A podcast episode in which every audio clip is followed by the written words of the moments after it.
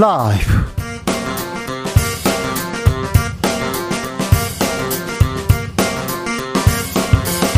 2022년 10월 12일 수요일입니다. 안녕하십니까. 주진우입니다. 수도 키우를 비롯한 우크라이나 전역에 공습 경보 발령됐습니다. 유엔은 특별 총회를 소집해서 러시아 규탄 결의안 논의 착수했는데요. 긴장감 도는 우크라이나 현지 분위기, 키우에 거주하는 막심 씨 그리고 올레나 쉐겔 한국 외국어대 교수에게 차례로 들어보겠습니다. 여가부 폐지로 양성평등 정책 강화하겠다. 여가부 폐지에서 여성 정책을 더 강화하겠다고 하는데 김현숙 여가부 장관의 말 어떤 의미인지 물어보겠습니다. 정부는 여가부 폐지하고 청소년 가족 관한 사무는 보건복지부로 여성 고용 관련 정책은 고용노동부로 이관한다고 했는데요. 여가부의 앞날은 어떻게 되는지 김현숙 장관에게 직접 들어보겠습니다. 감사원의 정치적 중립과 독립성 논란 전국의 핵으로 부상했습니다. 감사원에 대한 국감은 끝났지만 야당은 감사원장과 사무총장을 공수처에 고발하면서 고비 바짝 죄는 모양새입니다. 감사원에 대한 정치권 공방 이어갑니다. 이슈 티키타카에서 짚어보겠습니다. 나비처럼 날아 벌처럼 쏜다. 여기는 추진우 라이브입니다.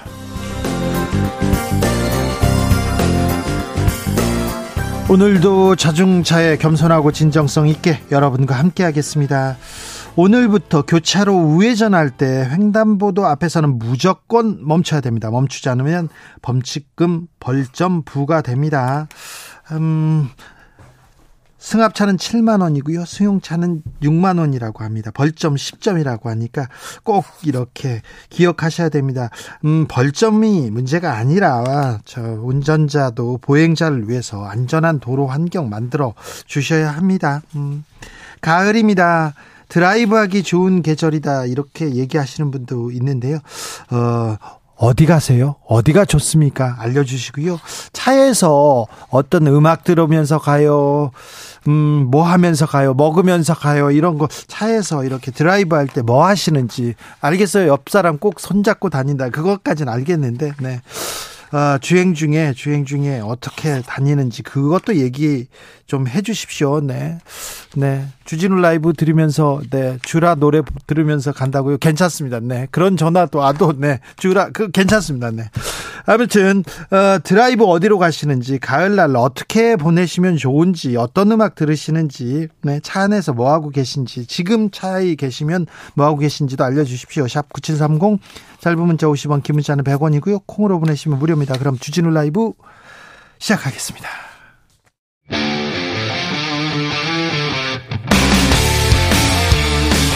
탐사보도 외길 인생 20년.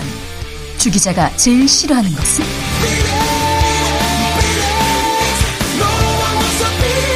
이 세상에서 비리와 부리가 사라지는 그날까지. 오늘도 흔들림 없이 주진우 라이브와 함께.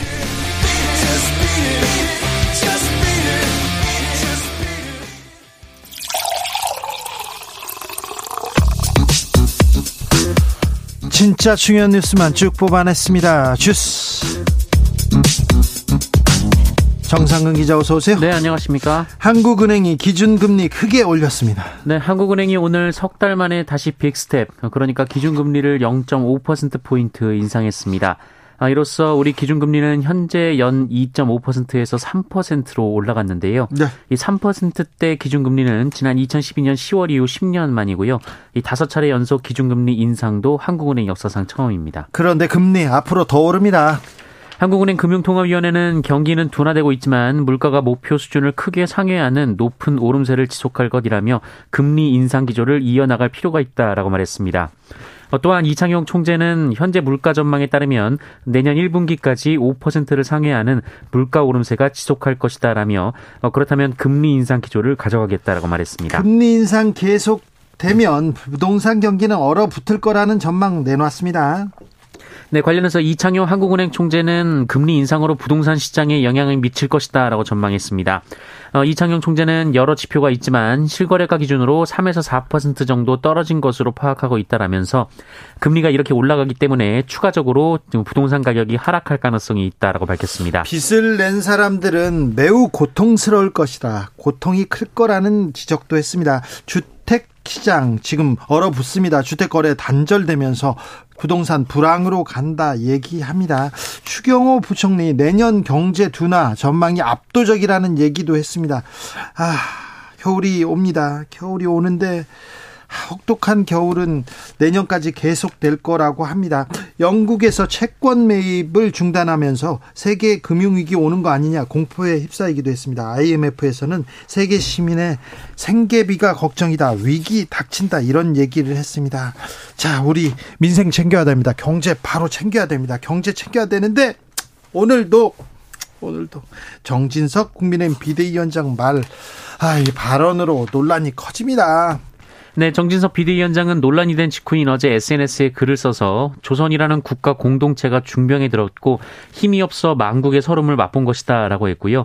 어, 이런 얘기를 했다고 본인을 친일 식민 서관을 가진 사람이라고 공격한다라며 논평의 본질을 왜곡하고 호도한다라고 반박했습니다. 왜곡하고 호도했다. 네, 그런데 기자들이 계속 물어봤어요. 이거 식민 사관이다. 반성해야 된다. 사과라는 얘기도 했는데 또 다른 얘기합니다. 네, 어, 정진석 위원장은 진위를 호도하고 왜곡하면 안 된다라면서 역사 공부 좀 해야 한다라고 격앙된 반응을 보였고요. 어, 그건 식민사관이 아니라 역사 그 자체다라고 재차 반박했습니다. 대한민국 정부 여당의 대표가 대표가 이런 소리를 했습니다. 사실 사실 자민당 자민당 간사장이 이런 얘기를 했어도 굉장히 비난을 받았을 얘기인데 정부 여당에서 이런 얘기를 합니다. 그런데 아, 이거는 호도하고 있다, 왜곡하고 있다, 역사 공부를 해야 된다 이렇게 얘기합니다. 그러니까 국민들이 다 알아서 판단할 텐데 음, 이 부분에 대해서 잠시 후에 저희가 자세히 얘기 나옵니다. 넣어볼게요. 민주당 대표 이재명 의원 어, 주식 논란 됐네요. 네, 국회 국방위원회 소속인 이재명 민주당 대표가 방위산업체인 한국조선해양과 현대중공업 주식 2억 3천 어, 100만 원어치를 보유한 것으로 나타났습니다. 네. 어, 국회 국방위원회는 방위산업체의 사업을 허가 또는 관리하는 방위사업청을 소관기관으로 두고 있기 때문에 이해충돌 소지가 있다라는 지적이 나오고 있습니다. 어, 이재명 대표는 지난달 27일 공개된 국회의원 재산 공개 내역에 따르면 어, 한국조선해양 1670주, 현대중공업 690주를 가지고 있었는데요. 어, 근데 대선 출마했을 때는 없었는데요, 이 재산? 네, 어, 그래서 국회의원 보궐선거 후보자 등록 기간인 5월 중순 사이에 매입한 것으로 추정이 되고 있습니다. 국민의힘에서 비판 쏟아냅니다. 네, 성일종 국민의힘 정책위의장은 뭐를 얼마나 해먹으려고 군대도 안 갔다 오신 분이 국방위로 오셨나라고 비꼬았는데요. 어, 그러면서 국방 관련 주식을 가지고 있는 것은 이재명 대표의 자유지만 어, 그렇다면 소속 상임위를 국방위로 선택하지 말았어야 한다는 것은 국회의원이라면 상식이라고 주장했습니다. 어, 이에 대해 민주당은 보궐선거에 출마를 결정하기 전부터 보유하고 있었던 것이다라며 국방위 활동과 무관하다라고 말했고요. 어, 이미 국회 등의 백지 신탁 등에 대한 심사를 청구했다라면서 통상 2개월의 심사 기간이 필요하고 아직 결과를 통보받기 전이라고 설명했습니다. 네. 크림대교 폭발 사건 이후에 러시아 그리고 우크라이나 아, 긴장 감돔이다.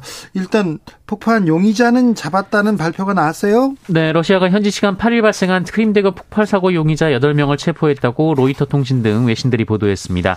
아, 이에 따르면 러시아 연방 보안국이 체포한 용의자는 러시아인 5명, 우크라이나, 아르메니아인 등이었다고 하는데요. 앞서 러시아 연방 보안국은 이 크림대교 폭발을 우크라이나 국방 정보부가 조작했다라고 주장한 바 있습니다. 동원령을 피해서 러시아 청년들이 해외로 도피한다 이런 얘기했는데 국내로도 더 오고 있어요? 네, 동해에서 최근 러시아 젊은이들이 탄 작은 배들이 잇따라 발견된 일이 있었습니다. 네. 어, 그제 울릉도에서 다섯 명의 러시아 청년이 탄 배가 들어왔었고요. 어, 이달 초에는 러시아에서 온 다른 요트 세 척이 동해상에서 발견된 뒤 포항으로 옮겨진 일도 있었습니다. 정부 어떻게 한답니까? 어, 이 승선 인원이 도합 20명이 넘는다라고 하는데요. 어, 정부는 이들의 목적이 불분명하다면서 입국을 허가하지 않고 거의 대부분 돌려보냈습니다. 이 법무부 측은 KBS 취재에 이들이 동원령을 피해서 왔는지 단정할 수 없다라며 이 국제 정세가 급변하고 있어서 이 당국으로선 입국 목적이 확실한 사람 위주로 허가할 수밖에 없다라고 설명했습니다. 미국이 대중국 반도체 수출 통제 대상에서 우리 기업들은 1년간 유예시켰습니다. 네, 최근 미국 기업의 대중 반도체 장비 수출을 금지한 미국 정부가 삼성전자와 SK 하이닉스 중국 현지 공장에 대해서는 1년간 미국 정부에 허가를 신청하지 않고도 장비를 수입하도록 허용했습니다. 어, 이에 따라 두 기업 모두 일단 향후 1년간은 별다른 추가 절차 없이 장비를 공급받을 수 있게 돼서요. 이 중국 내 생산에 당분간 차질이 없을 것으로 보입니다. 검찰이 철강 담합 사건 조사 중입니다. 어, 네, 이 검찰에서 이 철강 담합 사건을 조사를 하고 있습니다. 검찰이 최근 이 철강 담합 혐의를 받는 국내 7대 어, 제강사에 대해 강제 수사에 착수했는데요. 어, 서울중앙지검 공정거래조사부는 오늘 현대제철과 동국제강, 대한제강, 한국철강, YK스틸, 환영철강공업, 환영철강공업, 네, 한국제강의 본사 및 서울지사, 어, 관계자 10명의 사무실, 10여 명의 사무실에 검사와 수사관 등을 보내 압수수색을 벌였습니다. 어떤 혐의입니까? 어, 이들은 2012년에서 2018년 조달청이 정기적으로 발주한 철근 연간 단가 계약 입찰에서 어, 사전에 낙찰 물량과 입찰 가격을 합의하고 공정거래위원회 조사에 협조하지 않은 혐의를 받고 있습니다. 담합 규모도 어마어마합니다. 네, 규모가 5조 5천억 원에 달한다라고 하는데요. 이 조달청 관급 입찰 사상 가장 큰 규모로 전해지고 있습니다. 어, 이에 공정위는 시정명령과 함께 2,565억 원의 과징금을 부과하고 이 조사에 협조하지 않은 이들을 검찰에 고발한 바 있습니다. 코로나 상황 상황 어떻습니까? 네, 오늘 발표된 코로나19 신규 확진자 수는 3만 535명이었습니다. 연휴 검사 건수 감소 영향이 끝나면서 어제와 비교해 두 배 가까이 늘었습니다만 일주일 전보다는 4,200여 명 정도가 적습니다. 어, 누적 확진자는 2,502만여 명으로 2,500만 명을 넘겼는데요. 2,500만 명 넘었다고요? 네, 통계청이 추산한 올해 국내 인구의 한 48.5% 정도 됩니다. 네. 어, 코로나19에 감염되고도 확진 판정을 받지 않은 이른바 숨은 감염자를 고려하면 실제 감염자 수는 이보다 더 많을 것으로 추정이 되고 있습니다. 우주에서 소행성의 궤도를 바꾸는 실험이 성공했습니다. 우주의 역사의 한 페이지가 쓰여졌네요. 네, 지구와 부딪히는 코스에 있는 소행성의 우주선을 충돌시켜 궤도를 바꾸는 인류 최초의 지구 방어 실험이 성공했습니다. 어, 미국 항공우주국은 현지 시간으로 11일 이 쌍소행성 궤도 수정 실험 결과 이 소행성 디아포 어, 다이모르포스의 궤도 변경을 확인했다며 인류가 처음으로 천체의 움직임을 바꿨다라고 발표했습니다. 네. 어, 나사는 이 소행성의 공전 주기를 10분 정도 당기는 것을 목표로 했는데요. 32분을 단축하는 데 성공을 했습니다. 어, 나사 측은 이것은 행성 방어를 위한 분수령이고 인류에게도 분수령이라며 어, 나사가 행성의 수호자로서 진지하다는 점을 세계에 보여줬다라고 밝혔습니다. 행성 방어 우주 궤도를 바뀌었다. 공전 주기를 당겼다. 아, SF 소설에나 나오는 얘기인데 우리가 봅니다. 주스 정상근 기자 함께했습니다. 감사합니다. 고맙습니다. 음. 가을에 어디 이렇게 드라이브 가십니까? 드라이브 할 때 뭐 하십니까? 물어봤는데 운전 중에 문자 보내시면 안 되는 건 아시죠? 기본 상식입니다. 꼭 정차한 후에 그리고 또 내렸을 때 그때 문자 보내십시오. 8805님 드라이브 할 때는 KBS와 함께죠. 그렇죠. 아이고 이제 모범 답안으로 이렇게 시킨 것 같잖아요. 우리 짠 것 같잖아요. 8805님. 그래도 선물은 드리겠습니다. 네. 4318님 97.3 고정으로 들으면서 택배 배송일 마치고 퇴근 중입니다. 네, 그렇습니다. 네. 고정으로 하면서 네, 바쁘시고 그러면요. 다 안 들어도 됩니다. 주진우 라이브만 들으면 돼요. 다른 거 안 들으셔도 됩니다. 네. 그리고 이님 퇴근해서 귀여운 우리 딸 둘 어린이집으로 데리러 가고 있어요. 저녁 놀처럼 예쁘고 따뜻한 우리 딸들 사랑해 얘기하십니다. 아이고 예뻐라. 얼마 그때 정말 예쁩니다. 근데요 조금 크지 않습니까? 그때 그 커도 또 예쁩니다. 120님 출퇴근길 제 차는 늘 노래방이 됩니다. 평소 부끄러워서 남 앞에서 노래 못 하거든요. 그런데요 걸그룹 막 노래 크게 따라 부르면서 운전합니다. 아 그런 분들이 있어요. 아 네 노래 부르고 그러면 스트레스 풀리죠. 네. 7762님 저는 부산과 창원을 오가면서 주라 듣습니다. 아, 부산은 91.3, 창원은 91.7 맞춰가면서 응원합니다. 아, 터널 이렇게 지나고 이렇게 그러면 수신이 잘 안 되는 구간이 있어요. 대책 좀 세워주세요. 네. 자, 부산과 창원을 오가면서 이거 주파수를 맞춰가면서 듣는군요. 아이고, 감사합니다. 3123님, 서울에서 휙 하고 다녀올 수 있는 강화도 해변 일주 도로. 아, 추천합니다. 도로 곳곳에 예쁜 카페와 유적지 있고요. 큰맘 먹지 않아도 갈 수 있어 좋습니다. 드라이브할 때는 KBS 라디오가 국룰이고요. 오후 5시 5분부터는 드라이브 전문 방송 주라이브 듣고 있습니다. 아, 이분 진짜 감사합니다. 네. 짠것 같아. 너무 짠 것 같잖아. 너무 딱딱 떨어지잖아요. 공구사사님 주진우 방송 들으면서 대구 광주 고속도로 지리산 휴게소입니다. 지리산 쪽 타풍이 슬슬 색을 더하고 있어요. 아, 그래요. 이순신 장군님이 생각납니다. 아, 그렇군요. 네. 왜 나는지 전엔 알겠네. 아, 역사에서 배워야 되는데. 그죠? 네.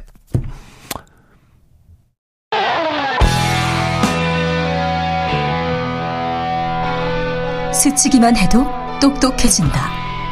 drive through 시사 주진우 라이브.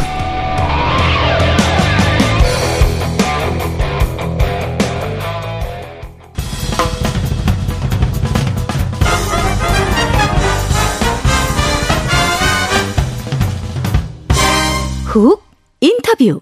모두를 위한 모두를 향한 모두의 궁금증 훅 인터뷰 우크라이나 전역에 공습 경보 울렸습니다. 러시아의 미사일 공습이 이틀 연속 이어지고 있는데요. 아, 어제는 뭐 시내 큰 빌딩, 삼성전자가 입주해 있는 그런 빌딩에 폭격이 폭격됐어요. 이런 뉴스도 있었습니다. 아, 크림대교 폭발로 러시아가 피해 보복 이렇게 나섰다고 하는데요. 우크라이나 상황 좀 들여다보겠습니다. 올레나 쉐겔 한국 외대 교수 안녕하세요. 네, 안녕하십니까. 네. 지금 우크라이나 미사일 공습이 계속 지속되고 있다는데 현지 상황 어떻습니까, 교수님? 네, 어, 저도 걱정이 돼서 매일 가족과 친인들과 연락을 주고받고 있는데요. 네. 다행히 이제 비교적으로는 다들 무사하더라고요. 네. 그래서 이번에 이제 키우, 수든 키우까지 미사일이 날아가가지고 사실은 저희 집 근처에서는 여러 발이 떨어졌거든요. 예. 그래서 우리 아파트에서 같은 친 이제 옆집 아저씨한테 전화해서 제가 이제 물어봤죠. 근데 네. 우리 아파트까지는 아직 괜찮다고 하더라고요. 근데 아이고.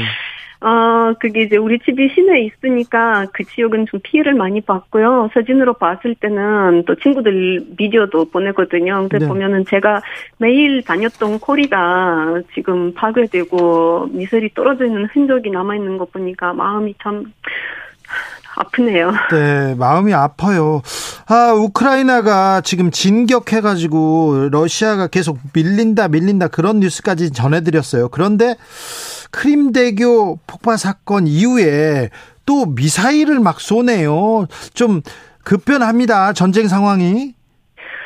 어, 제가, 이, 어, 한국 언론에서 우크라이나가 반격하고 있으면서 전쟁이 곧 마무리되지 않을까, 이런, 이런 이제 보도가 여러 번 나왔었을 때, 네. 그거는 참 그랬으면 좋겠지만, 네. 너무 앞서가는 그런 뉴스다라고 이제 말씀을 드렸거든요. 왜냐하면, 네. 우크라이나가 이제 반격을 하고는 있었지만, 러시아도 지금 쉽게 네. 물러설 수 있는 입장이 아니거든요. 네. 그래서 지금 음, 질문하시는 것 중에 이제 하나는 러시아가 이게 왜 이런 공격을 하- 그러니까 의도가 무엇인가라고 이제 생각을 해볼 수 있고 두 번째는 이제 크림 대교 폭발과 관련이 어떤 관련이 있는지 예. 이렇게 좀 물어보신 것 같은데 우선 러시아가 지금 이 어, 공습을 어, 실시하고 있는 거는 잘 아시겠지만은 우크라이나의 에너지 인프라를 겨냥하고 있는 건데요. 네. 이 러시아 집중 폭격으로 인해 우크라이나 에너지 인프라가 한 3분의 1 정도가 파괴된 상황입니다. 그래서 그런 만큼은 지금 우크라이나 사람들 모두가 굉장히 어, 힘겨워하고 있는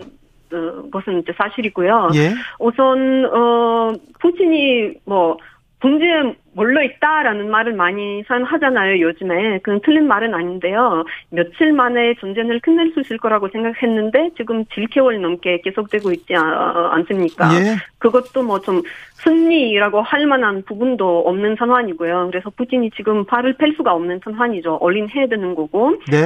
어, 두 번째로는 이제, 어, 우크라이나의 저항을, 아까 말씀하신 것처럼 우크라이나 반격을 하면, 하면서 일부 연토를 달환까지 했었잖아요. 그래서 예. 이런, 어, 우크라이나의 승진을 좀 약화시키기 위해서, 지원시키기 위해서 하는 것으로 볼 수도 있을 것 같은데요. 네. 근데, 어, 에너지 인프라를 그냥 하는 만큼, 네. 이 겨울 동안, 어, 러시아가 사실은 앞으로 그렇게 뭐 비교적으로 적극적으로 공격하지 않다 하더라도 네. 우크라이나 사람들에게 굉장히 힘겨운 겨울이 될 거라고 생각을 합니다. 네, 네. 어 그리고 이제 그, 어, 공, 그 공습을 하면서 러시아가 지금 병력이 부족한 상황에서 지금 그 그래서 돈원령까지 내린 거잖아요. 예. 그래서 이 진집이 그 생각대로 제대로 되지 않는 상황에서 네. 시간이 필요한 겁니다. 그래서 네. 건습을 실행하면서 계속 지금 시간을 보려고 하는 거고요. 네, 네. 근데 아까 크림반도에 대해서 크림 대교에 대해서 네. 여쭤보셨는데 네. 근데 그 푸틴의 그 연설에서도 그 얘기가 나왔었죠. 이번 그 건습은 크림 대교 폭발에 대한 보복이다. 예. 이렇게 얘기를 했었는데요. 근데 제가 보기에는 이 대교 폭발은 우크라 이나에서 했을 가능성이 굉장히 낮다고 보고 있습니다. 예. 어, 우선 러시아는 이번 건습을 크림 대교 폭발 이전부터 준비를 해왔던 사실을 명백하게 제가 말씀을 드려야 될 것 같은데요. 예. 10월 2일부터 카스피해 은근 등 여러 가지 지역에서 미사일 발사 위치로 미사일을 이제 배치하는 모습이 위선으로 포착됐었거든요. 네. 그래서 지금 보시면은 그림대교 폭발이 일어나고 그 보복으로 우크라이나를 건습한다는 어 한다는데 예. 폭발이 일어났을 때 미사일 배치와 발사 세팅이 벌써 되어 있는 상황이었거든요. 아하. 이런 거를 봤을 때는 네. 이게 우연의 일치라고 생각하기가 조금 어려울 것 같아요. 예, 알겠습니다. 아이고 교수님 뭐 말을 저보다 또박또박 더 잘하시는 것 같아요. 좀 한숨 돌리고 계세요. 제가 우크라이나 현지 상황 좀 물어보고 올게요. 아, 네. 네. 아, 우크라이나 현지에 있는 막심 크리니츠키 씨 연결해 돼 있습니다. 안녕하세요. 네, 안녕하십니까? 네. 지금 어디에 거주하고 계십니까? 저는 지금 키우 지역 외곽 도시에서 거주하고 있습니다. 네. 어, 피해가 좀 있습니까? 아, 아니요, 저는 괜찮습니다. 개인적으로는 비 오지 않, 않았고, 저희 가족도 다 멀쩡합니다. 아, 그, 그 다행이네요. 근데 한국말을 어떻게 이렇게 잘하세요? 예? 한국말을 어, 떻게 이렇게 잘하십니까? 아, 저는 그 돈역으로 일하고 있습니다. 그래요? 한국어 돈역으로요. 한국어를 어디서 네. 배우셨어요? 대학교에서 한국어를 배웠습니다. 아, 대학교에서 배우셨군요. 자, 네. 도심 지역에 미사일 공격이 이틀째 계속되고 있습니다. 저, 그 피해 상황은 어느 정도 됩니까? 어, 피해 상황은요, 예. 저희가, 그, 이번에 러시아가 기후 중심지로 미사일을 쏘는 끝까지 믿고 있지 않았습니다. 네, 지금, 어, 피해 당한, 피해 당한 들 중에서 네. 키우 셰프첸코 대학교 공무원이 그 있는데 거기서 놀이터로 미사일이 맞았다고 합니다. 네. 그리고 많은 이제 발전소, 변전소가 전국적으로 피해를 당했다고 어, 네, 알고 있습니다. 네. 지금 우크라이나 전역에 공습 경보 발령돼 있습니까? 지금도 경보가 내려진 상태입니까? 아니요, 저 지금은 끝났습니다. 끝났습니까? 어제, 어제도 그렇고 예. 그저께도 그렇고 거의 아침부터 12시 1시까지 공습 경보가 내려져 있었는데 네. 각각 총 5시간 정도였어요. 아, 다섯 시간 정도만 내려져 있었군요. 네. 지금 우크라이나에서는 정부와 언론은 지금 상황을 어떻게 설명하고 보도하고 있습니까?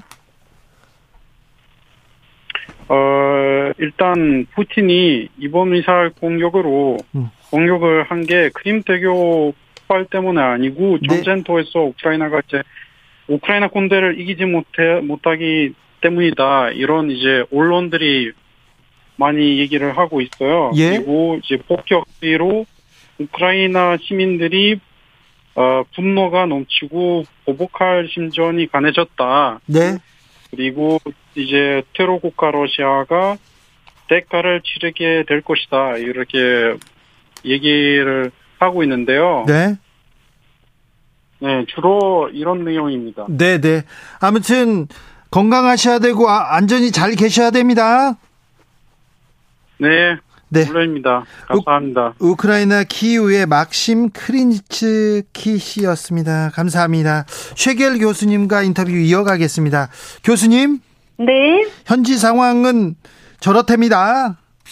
네, 제가 아까 그분이 말씀하셨던 것 중에 네. 키우에 있는 사람들은 뭐 키우가 어 폭격을 맞을 거라고 믿지 않고 있었다라고 그렇게 표현을 하셨는데 네. 제가 봤을 때 그런 것보다도 이제 어 어차피 이거는 최, 그러니까 처음으로 하는 폭격이 아니었거든요. 예전에도 있었는데 미사일이 이제 그 공격이 있었는데 이 그 대원 반어 시스템으로 이거를 막을 수 있을 거라고 이제 믿었던 거죠. 근데 제가 이제 다른 인터뷰에서도 그 말씀을 드렸는데 우크라이나는 지금 그 대공 반어 시스템이 굉장히 부족하고 필요한 상황입니다. 그래서 지금 뭐 미국이나 독일에서는 재건하겠다고 발표를 했었는데 이게 이제 실제로 언제 우크라이나에 도착할 수 있을지 그런 반어 시스템이 있어야 정말 무관 우크라이나 국민들의 민간인들의 어그 그런 안타까운 희생을 막을 수 어, 있지 않을까 어느 네. 정도로 막을 수 있지 않을까 싶은데 지금 굉장히 부족한 상황입니다. 네. 그래서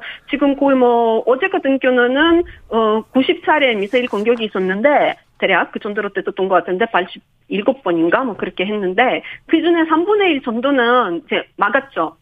막았습니까? 했는데 네. 예, 예. 근데 3분의 1을 막는데 그러면 그 중에는 한 그래 뭐 30개를 차단했다 중간에 이제 역격했다 그런데 그래도 6개는 사람들이 살고 있는 아파트 길거리 그때 또 출근 시간이었잖아요 네. 그래서 참으로 보면은 그냥 아동병원 의사인데 암 환자를 치료했던 의사인데 출근길에 찾다가 찾다가 그 미사일 맞아 맞아가지고 이제 죽었던 그런 어, 의사도 있었고요 다섯 살 아들이 이제 혼자 남았고요 이거는 정말 그런 이야기가 너무 많은데 이런 일이 정말 벌어져서 안 되는 그렇죠. 일입니다. 전쟁은 빨리 끝나야죠. 그런데요, 이번 공습으로 에너지 시설 30%가 피해 입었다는 보도 나왔어요. 아, 네네. 겨울 다가오는데 에너지 문제 심각해질 것 같습니다.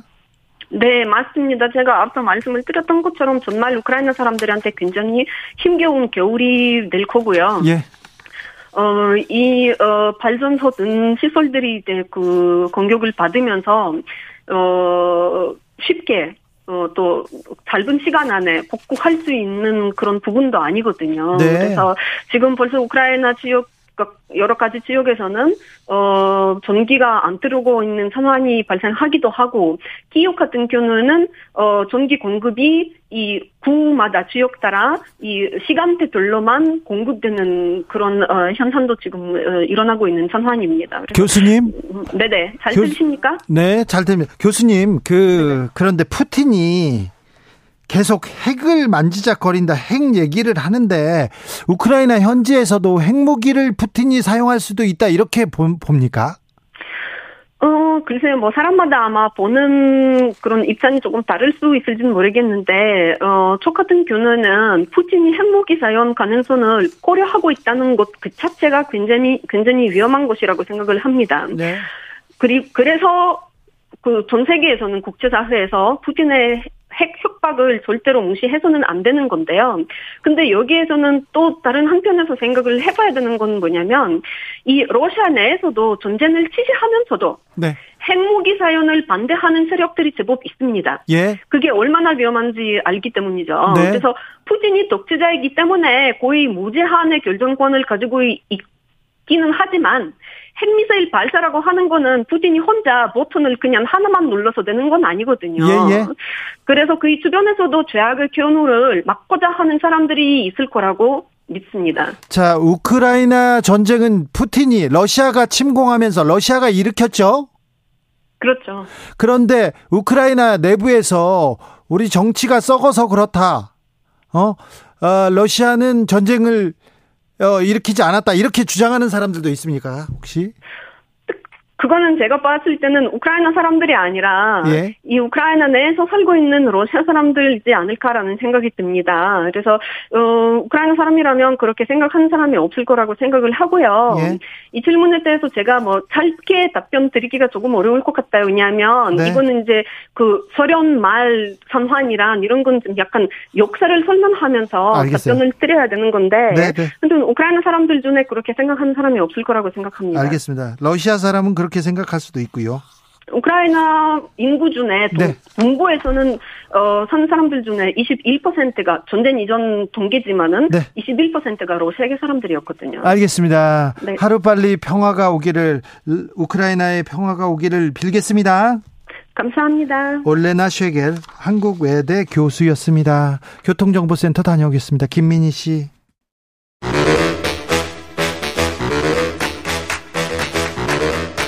이것이 혁신이다. 여야를 내려놓고 관습을 떼버리고 혁신을 외쳐봅시다. 다시 만난 정치 공동 혁신구역.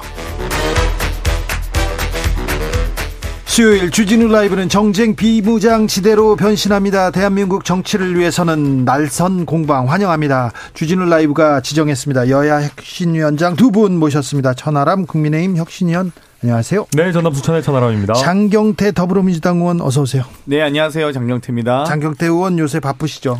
네, 최고위원도 하고 뭐 여러 가지 상임위 국정감사도 있고 바쁘게 지내고 있습니다. 네, 3941님께서 요즘 정치판 왜 이래요? 전 국민 듣기 평가 시키더니 이제는 역사 공부 시키네요. 역사 공부 얘기를 조금 해야 될 것 같아요. 네. 천하람 일단 여러 가지 죄송스러운 게 네. 한동안은 또 저희 당원 당규 교육까지 했었잖아요. 그렇죠. 아우 좀 그만했으면 좋겠는데 네. 공부 막 시켜요. 너무 시키는 것 같아요. 국민의힘 쪽에서. 그러니까요. 그러니까 이거 이게 지금 일단은 정진석 위원장께서 뭐 공부하세요 뭐 이런 얘기 했지 않습니까? 네. 정치인 입에서 공부하세요 나오면 이거는 이미 망한 겁니다. 네, 그렇잖아요. 그러니까 네. 본인의 진위가 국민들께 잘 전달이 안 됐다. 뭐 언론에 의해서 왜곡됐다. 뭐 이런 식의 얘기 나오는 것 자체가 그 메시지는 사실 실패했다라는 거거든요. 그렇죠. 왜 왜곡해서 왜곡하냐, 호도하냐 하는데 그러면 국민들이 다르게 들었다는 거잖아요. 그럼요. 그러니까 뭐 예를 들면 본인의 진위와 다르게 표현을 했기 때문에 사람들이 다르게 받아들이는 거거든요. 그러니까 제가 정진석 위원장의 얘기를 최대한 좋게 해석을 해보려고 했는데 그런 건 것 같아요. 그러니까 조선 말기에 뭐 이제 사람 너무 이제 내분이 심하고 뭐 이제 난장판이 돼가지고 뭐 이렇게 했어서 우리가 제대로 싸워보지도 못하고 이제 국가를 찬탈당했다. 그런 그런데 지금도 그러지 말자. 플러스 이제는 국력이 올라갔으니까 그런 일이 없을 거다. 뭐 이런 정도 얘기인 것 같은데. 그런데 전쟁을 한 적이 없다 이렇게 썼어요. 전쟁 했잖아요, 사실. 아니 뭐 했죠. 우리가 독립 광복군도 있었고 사실 우리 임시정부의 법통을 광복군도 있었죠. 그럼요. 헌법상 우리가 이제 이어받고 있는데 광복군도 있었고 그러니까 이게 역사상 잘 안 맞아요. 그러니까 이런 얘기를 할 거면은 정말 정확하게 이제 잘라 가지고 몇 년도부터 몇 년도까지는 어땠고 막 이런 얘기를 해야 되는데 그런 것도 아니고 뭉뚱그려 가지고 일본이 조선 왕조랑 전쟁을 한 적이 없다. 뭐 좀 이상하잖아요. 이게 임진왜란도 있었고 뭐 사실 네. 전쟁 많이 했었는데, 그러니까, 그러니까 스스로 오해될 만한 빌미를 너무 많이 준 메시지였다. 저는 그렇게 봅니다. 전 100년 전에 이완용의 주장을 2022년 국회 부의장을 지낸 여당 대표 입에서 듣게 될 줄 몰랐습니다. 어, 정말 이, 아, 이 논리 자체가 너무 국력이 약해서 국력이 강한 나라의 지배가 정당하다는 의미잖아요. 이런 이게 정확하게 친일 매국 세력의 인식이고 주권 찬탈의 명분이 됐거든요. 그런데 정말 이 정진석 비대위원장이 저는 이 말안을 듣고 나서 과연 일본의 여당 대표인지 조선 총독인지 모르겠다는 생각까지 들더라고요. 그리고 이 발언 이후에 전후 맥락을 다 따져봐야 된다 이렇게 막 얘기하시는데 전후 맥락이 그렇다 할지라도 본인의 표현이 좀 과했다면 사과드린다. 이런 이 정도 요구한 표현했으면 넘어갈 수 있는 문제인데 계속 이러니까 자꾸 개사과 이후로 왜 이렇게 사과하시는 걸 못 하시는지 참 모르겠어요. 그런데 개사과는 안 하는 게 낫죠, 사실. 근데. 네. 예. 그런데 윤석열 대통령도 있고요. 음. 그다음에 그 이후에도 권성동 전 원내대표가 있었고요. 그다음에 이 정진석 비대위원까지 아, 논란, 사고를 일으켰는데 그 사고를 수습하는 과정이 더 나빠요. 아, 굉장히 안 좋죠. 아, 빨리 사과하면 사실은 금세금세 넘어갈 수 있는 이슈들이고, 사실 지위가 높은 사람이니만큼 사과하면, 아, 국민들이 그냥, 아, 그래, 뭐 어느 정도는 또 봐주고 넘어가시는 것도 있어요. 예. 그냥 그 사과한다는 것 자체를 또 높게 평가하거든요. 아, 그렇죠. 미안하게 사과하는구나. 그렇죠. 근데 이런 게 진짜 좀 안 좋고요. 아까 사실 장 의원님 잘 말씀해 주셨는데, 이게 이제 굉장히 가해자 중심의 논리잖아요. 그러니까 예를 들면 뭐 그런 겁니다. 조선 시대 말기가 좀 혼란했을 수는 있겠죠. 네. 아니 나라가 혼란하다고 항상 식민 지배를 당합니까? 아니거든요. 침략자가 있어야지 식민 지배를 당하는 거 아니겠습니까? 그렇죠. 예를 들면 나라가 혼란해도 그 안에서 뭐 혁명이 일어날 수도 있고 개혁이 일어날 수도 있고 해가지고 스스로 또 체제를 바꿀 수도 있어요. 그러니까 당연히 그런 건데 아니 이런 얘기를 할 거면 일본의 침략이 굉장히 잘못된 일이었다라는 걸 아주 세게 전제를 깔고 얘기를 해도 이게 지금 국민들이 좋게 받아들일까 말까인데 아무튼 저는 그래서 이 부분에 대해서 표현의 부적합 성에 대해서는 저도 사과하시는 게 맞다 생각합니다. 아무튼 자민당 간사장이 한 얘기하는 것도 좀 부적절한데 아 정부 그렇죠. 여당의 일본, 대표가 일본 자민당 간사장 이 얘기했어도 난리 나죠. 예. 대한민국이 발칵 뒤집어질 만한 일인데 이 집 우리 더 대한민국의 여당 대표 입에서 나왔으니 뭐더 정말 어처구니가 없습니다. 이 선배님께서 정치인들이야말로 역사관 좀 공부 다시 하셔야 됩니다. 얘기하고요. 조성빈님 구한말에 나라가 뭉그러졌어도 그게 일본 침탈의 정당성으로 해석되는 말은 우리 정치 정치인이 하면 안 되죠. 얘기합니다. 1414님 잘못하면 인정하고 사과하고 잘하면 칭찬하는 그런 양당 기대합니다. 혁신구역 코너 잘합니다. 이야기 듣기 편합니다. 얘기했습니다. 좀 예, 사과를 잘못하면 사과를 하고 넘어갔으면 하는 생각입니다. 우리가 여기에 지금 쓸 시간이 없어요. 오늘 금리 올랐고요. 환율 계속 그렇고요. 외환위기 온다는 거 아닙니까? 침체 올 가능성이 99%라고 하지 않습니까? 98%에서 1% 올랐습니다. 네. 국정감사는 어떻게 보셨어요? 감사원 국감 어떻게 보셨습니까? 유병호 유병호 이 감사원 사무총장이 청와대 수석에게 어, 또 해명 자료 나갈 겁니다. 무식한 소리 말라는 겁니다. 사실상 보고를 했습니다. 또라는 의미를 보면은 결국 이 여러 차례 이런 보고 수차례 연락 보고가 있었다는 게 유추가 가능한데요. 네. 실제 이 국의 국, 법사위 국감 과정에서 물어봤어요. 박주민 의원이. 근데 어, 이 여러 차례 수차례 하지 않았냐 했더니 본인은 뭐 잘 모르겠다. 밝힐 수 없다. 이런 식으로 계속 발뺌만 하고 있습니다. 실제 국감장에서 이런 위증이거나 이 어떤 발언 증언을 거부할 시에는 당연히 고발 조치해서 법적인 책임을 물어야 됩니다. 그런데도 불구하고 포렌식 할 용의가 있냐 했더니 또 그것도 모르겠다.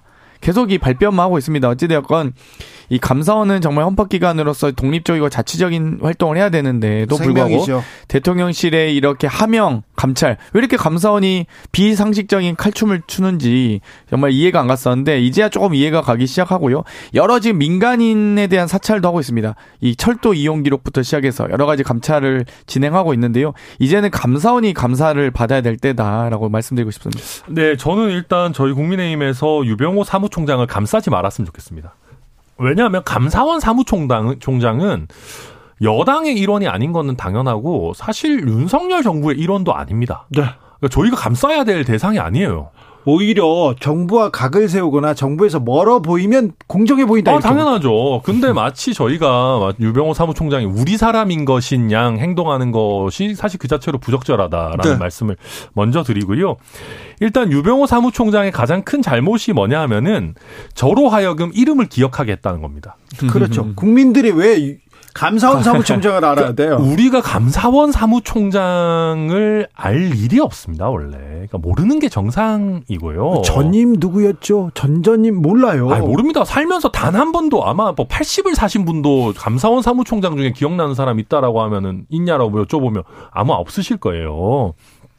그래서 이 전체적으로 어, 답변하는 태도나 답변 내용의 어떤 충식, 충실성이나 이런 것들이 좀 안 좋아 보여요. 게다가 이탄희 의원이 계속해서 이렇게 뭐 물어보잖아요. 뭐 이거 한 적 있냐. 아, 그러니까 되게 당황해 보인, 하는 게 보여요.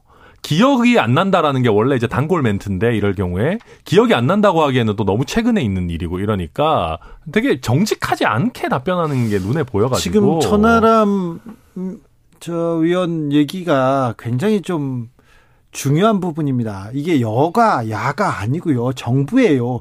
이럴 경우 윤석열 정부가 신뢰도가 떨어집니다. 아, 그럼요. 타격 입어요. 아, 그리고 감사원은 심지어 저희 정부의 일원이 아니에요. 그리고 최재 그렇죠. 감사원장도 심지어 저희가 임명한 사람이 아니라니까요.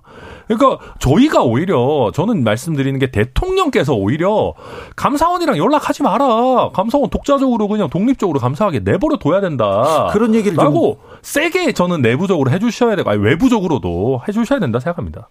뭐 지금 상식적으로 윤석열 정권이 제대로 운영하고 있는 게 뭔지 모르겠습니다. 지금 인사 참사부터 시작해서요. 경제 참사, 외교 참사, 국방 참사, 또 교육 참사까지 참사 오연타 치고 계시거든요. 그래서 너무 참사라고 네. 이제 아, 시작했는데 그럼요. 참사라고 아, 너무- 하는 거 아닙니까? 이 국격과 이런 여러 가지 국익을 훼- 훼손하는 일 같은 경우는 뭐 제가 참사 저도 겪고 싶지 않습니다. 그런데도 불구하고 이렇게 붙이고 있고요. 야, 어느 하나 지금 이, 이 갑자기 일제고사 부활하겠다. 갑자기 고교 서열화 하나 이 사교육비를 조장하는 이런 정책들 갑자기 그러니까 하실 수 있습니다. 보수 정권은 저희가 존중하는데요. 최소한 논의를 좀 하시고 이 교육 전문가 간담회 하시고 하셨으면 좋겠는데 한미일 군, 이 한미일 합동 군사 훈련 논의를 하시고 하시던지요. 뭐 전혀 지금 한미일 합동군사 훈련 일본 도쿄 앞바다나 하와이에서 해왔던 훈련이에요. 근데 지금 갑자기 동해상에서 한다? 말이 됩니까? 어찌됐건, 야, 여러 가지 제가 뭐 너무 현안이 많아서 일일 일 사고라고 하는 겁니다. 국민들이 공부하시기 너무 급급하세요. 너무 힘드시겠어요. 아니 뭐 짧게만 반박하면요. 이게 일제고사라는 표현 정확하지 않고 이게 그 원하는 학교에서만 학업 성취도 평가를 한다 하는 걸 말씀드리는 거고 네. 이게 학업 성취도 평가가 필요합니다. 이걸 가지고 예를 들면 설, 설- 줄 세우기가 아니라 정말 우리 학생들이 학업에 있어서 잘 따라가는지를 점검하는 목적으로 하자라는 것이고요. 그 다음에 그러니까 저는 되게 아쉬운 게 그런 거예요. 방금 한미일 연합훈련도 말씀해 주셨는데 이게 지금 이재명 대표께서 극단적 친일 행위다라고 얘기하신 게 제가 봤을 때는 극단적인 자책골이거든요. 제가 봤을 때 말도 안 되는 표현이에요. 근데 이 극단적인 자책골을 넣고 계시는 이재명 대표한테 저희가 약간 자책골 넣으려고 하는데 쓸데없이 태클해가지고 약간 저희가 오히려 PK를 먹는 그런 국면으로 가고 있어서 백 태클 세 번 했어요. 예, 저도 안타깝습니다만은 어찌 됐든 한미일 연합 훈련이라는 거는 뭐 저희 당 정부든 민주당 정부든 가리지 않고 계속 해왔던 것이고요.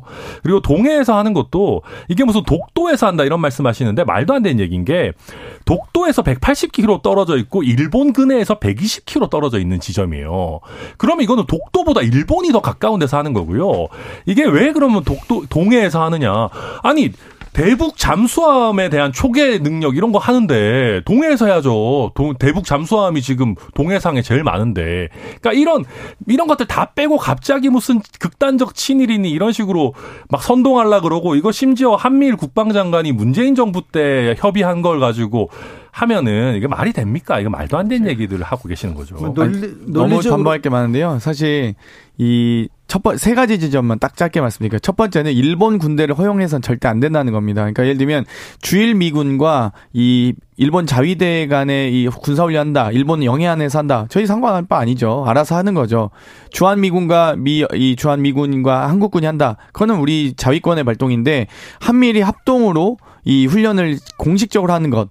이 그리고 미국 항공모함까지 항공모함까지 와서 하는 것 이게 문제라고 보고요. 두 번째는 그동안 다 구조와 수색에 대해서 방어형 훈련이 주요 인도적 훈련이 주요 이 내용이었습니다. 근데 요격까지 하는 공격형 훈련이라는 점이에요. 그리고 마지막 세 번째로 그동안 방금 이 도쿄 이 독도로부터 이 185km면 일본으로부터 더 가깝다고 하셨는데 그동안 제주도 작년 초만 해도 제주도 남동쪽 해양조사선 왔을 때 제주도로부터 130km였습니다. 규슈에서 더 가까워요. 근데도 불구하고 우리 해양 해경 경비정 경기 경비함이 대치했던 적이 있습니다. 더 이상 못 넘어오게끔. 그만큼 그렇게 따지면 배타적 경제 수역이 370km인데 180km까지 독도에 접근한 게 되거든요. 그러니까 아니, 어느 합동 하나도 훈련을 하는 거랑 우리랑한테 허가 안 받고 우리 수역에 들어오는 거랑 어떻게 여기까지 비교를 합니까? 자, 몇 킬로까지는 네, 어느 이거는 좀 하나 이 공격형 훈련이 추가된 부분에 대해서 미국의 항공모함까지 들어온 부분에 대해서 또 인도 태평양 미국의 인도 태평양 사령부까지 들어와서 일본해라고 적시하는 부분들이 다 하나도 대한민국 국익에 도움이 되는 게 하나도 없습니다. 아니 자. 이게 북 위험이 이렇게 커진 상황에서 충분히 할 수 있는 훈련이죠. 이걸 알겠습니다. 가지고 문제 제기하신 거 말이 안 된다고 아무튼 예. 감사원에서 조금 국민들 불편하게 할 만한 일들을 많이 만들고 있다는 거 좀 감사원에서 유념해야 됩니다. 그 특별히 민간인 시절까지 거의 사찰한다 이런 의혹을 받는 거그 부분에 대해서는 감사원이 좀 어, 명확한 해명 필요합니다. 어, 공수처에 미- 어, 민주당에서는 공수처에 고발키로 했습니다. 이 사안에 대해서 자 과방위 국감으로 가볼까요? 과방위 국감은 어떻게 되고 있습니까? 뭐 저희가 이제 여전히 이 국민의힘에서는 방송 언론 장악 그러니까 여러 가지 대통령 역설 의혹에 대해서 이 역설을 한 사람의 의혹을 밝히는 게 더 중요하지. 보도한 MBC를 난데없이 잡으시면서 여러 가지 뭐 MBC 민영화 또 YTN 민영화 등의 공수표들을 날리고 계시고요. 수차례 이 언론사를 항의 방문하시는 등의 노력을 하고 계시고 여러 가지 이 국감 과정도 좀 제대로 된 방송 정책이나 여러 5G를 제대로 우리 국민들께서 이용하고 계신지 혹은 망 사용료에 대한 부분이 국민들에게 어떤 피해가 갈지 이런 부분들을 논의하면 좋은데 계속 그 부분만 공격만 하시니까요. 너무 안타깝게 보고 있습니다. 아니 뭐 공격할 거는 하는 것도 있어야 되겠지만은 저도 뭐 MBC한테 너무 그러고 이런 건 좀 안 좋다고 봅니다. 다만 뭐 오늘 어제 오늘 있었던 이슈인가요? 네. 그 MBC에서 김건희 여사 관련해서 대역을 쓰면서 대역을 표시 안 한 부분. PD 수첩에. 예. 이런 거는 진짜 좀 잘못됐죠. 그 그런 거는 좀 도를 넘은 거 아니겠습니까? MBC는 이 잘못됐다고 바로 사과했습니다. 아, 그럼요. 바로 사과문 뭐, 게재했고요. 네, 잘 했고요. 근데 네. 애초에 이제 그런 걸 하지 말았어야 되는 것이고 그다음에 이제 방송 관련해 가지고는 아쉬운 게 늘 그런 겁니다. 그러니까 이게 그러니까 사실은 뭐 언론중재법 논의 이런 것들에 힘을 쓰느라고 민주당 같은 경우도 본인들이 정권을 잡고 있을 때 사실 공영방송 지배구조에 대한 제대로 된 개혁이라든지 이런 부분은 손을 안 댔었습니다. 계속 서로 핑퐁 게임 치고 있는 거거든요. 그러니까 아무튼 참 아무튼 서로 좀 공영방송 이런 부분에 대한 근본적인 부분에 대해서도 좀 논의가 앞으로도 있었으면 좋겠습니다. 김건희 여사의 대역 실루엣도 기분 나쁘시죠? 저희는 마약 범죄자, 성폭력 범죄자의 수도 없이 노무현 대통령 실루엣 사용했습니다. 그래도 사과 방송 하나 하면은 민주당 그래도 참고 이 언론에 대한 보, 이 보, 그러니까 존중을 했습니다. 지금 국민의힘 자세가 이게 뭡니까 도대체? 저 내일 아마 국감에서 방, 방심이 할 때 많이 다룰 텐데요. 분명히 이 부분 적절하게 지적하겠습니다. 네. 음. 촛불 집회가 열립니다. 촛불 집회에서 아, 윤석열 정부 못한다 이런 얘기를 하는 분들도 있습니다. 그런데 윤석열 정부가 끝까지 5년을 채우지 못하게 하고 빨리 퇴진할 수 있도록 만들어야 하지 않겠냐 취지로 김용민 민주당 의원이 촛불 집회에서 얘기했습니다. 이 부분에 대해서 민주당에서는 어떤 얘기가 나옵니까? 뭐 공식적으로 논의하거나 이야기한 바는 없는데요. 어찌되었건 퇴진은 여러 가지 하야보단 약한 표현이기 때문에 하야는 대통령직으로서의 거취를 결정하라는 의미가 더 강하지만 퇴진은 윤석열 정책에 대한 퇴진, 윤석열 정권의 정책에 대한 퇴진, 또 윤핵관 세력에 대한 퇴진 등으로 다양하게 해석될 수 있습니다. 그리고 그 거취 또한 대통령께서 결단을 하시라라는 의미를 담고 있기 때문에 말 그대로 퇴진입니다. 아, 진지를 조금 이 좀 물러서시면 좋겠다 이렇게 말씀드리고 싶고요. 뭐 저희가 뭐 탄핵까지는 얘기 안 하지 않습니까? 그러니까 좀 제대로 가급적이면 모든 이 윤석열 정권의 실정이 결국 피해는 국민들이 또 대한민국이 전체적으로 국익과 국격이 훼손되기 때문에 가급적이면 이 정책에 대한 퇴진, 세력에 대한 윤핵관의 퇴진 좀 해주시면 너무 좋을 것 같습니다. 장경태는 정책에 대한 퇴진으로 얘기합니다. 네, 민주당에서 뭐 계속 그렇게 말장난하듯이 해석해 주시기를 바라고요. 아유 말장난은 예, 네, 그, 정진석 대표님만 아니 하겠어요. 이게 누가 딱 누가 봐도 윤석열 정부가 끝까지 5년을 채우지 못하게 하고 국민의 뜻에 따라 빨리 퇴진할 수 있도록 만들어야 되지 않겠냐. 이거를 글쎄요 그렇게 해석하는 국민이 얼마나 있을지 잘 모르겠습니다. 눈 가리고 아웅 하는 것 같고요. 근데 그러니까 이런 게 저는 이제 아주 저질의 정치인 것 같아요. 김용민 의원 하는 게. 자, 이렇게 하면은 뭐가 불가능해지냐 하면은, 그러니까 뭐 저희도 뭐 협치 뭐 크게 노력하는 거 없어서 좀, 아, 좀 아쉽습니다만, 저 같은 사람들이 민주당 주장에 설득당하거나 가끔씩 동의하는 걸 불가능하게 만듭니다. 왜냐하면은, 아니, 저희 당의 대통령을 퇴진시키자라는 사람들이랑 어떻게 저희가 협의를 합니까? 이거는 그냥 말 그대로 적과 적의 형태로 대치하자라는 얘기죠. 게다가, 아니 헌법기관으로서 충분히 본인이 스피커를 갖고 있는 분이 굳이 집회에 나갈 필요가 있습니까? 게다가 이게 어떤 정말 사회적 약자라거나 뭐 보이스가 꼭 필요하신 분들이 아니고 사실 자기 진영이잖아요. 그냥 그냥 본인에게 환호해 주는 사람들. 이게 이제 전형적으로 저희가 황교안 대표 때 하던 거죠. 가가지고 다 동의하는 사람들 앞에서 팬클럽인 거죠, 사실. 팬클럽 가가지고 한번 화끈한 얘기 한번 해주고 환호받고 자기 이제 그 카타르시스 느끼고 돌아오는 건데, 그러니까 정, 우리 정치를 굉장히 더 어렵게 만들면서 본인 장사만 하는 거의 뭐 최고 저질의 정치 행태를 우리 김영민 의원이 보여주고 있다. 저는 그렇게 봅니다. 황교안 전 대표 자주 가셨고요. 김문수 이번에 또 경산을 아, 저는 위원장. 그런 것도 좋지 않게 봅니다. 당연히. 네.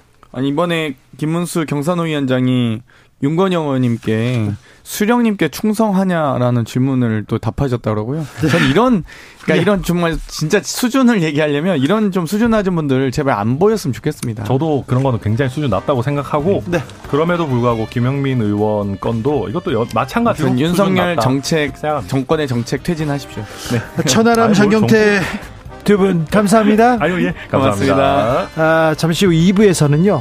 아, 여가부 폐지해서 여성 인권 챙기겠다 얘기하시는 김현숙 여성가족부 장관 모셔서 직접 어떤 의미인지 들어보겠습니다.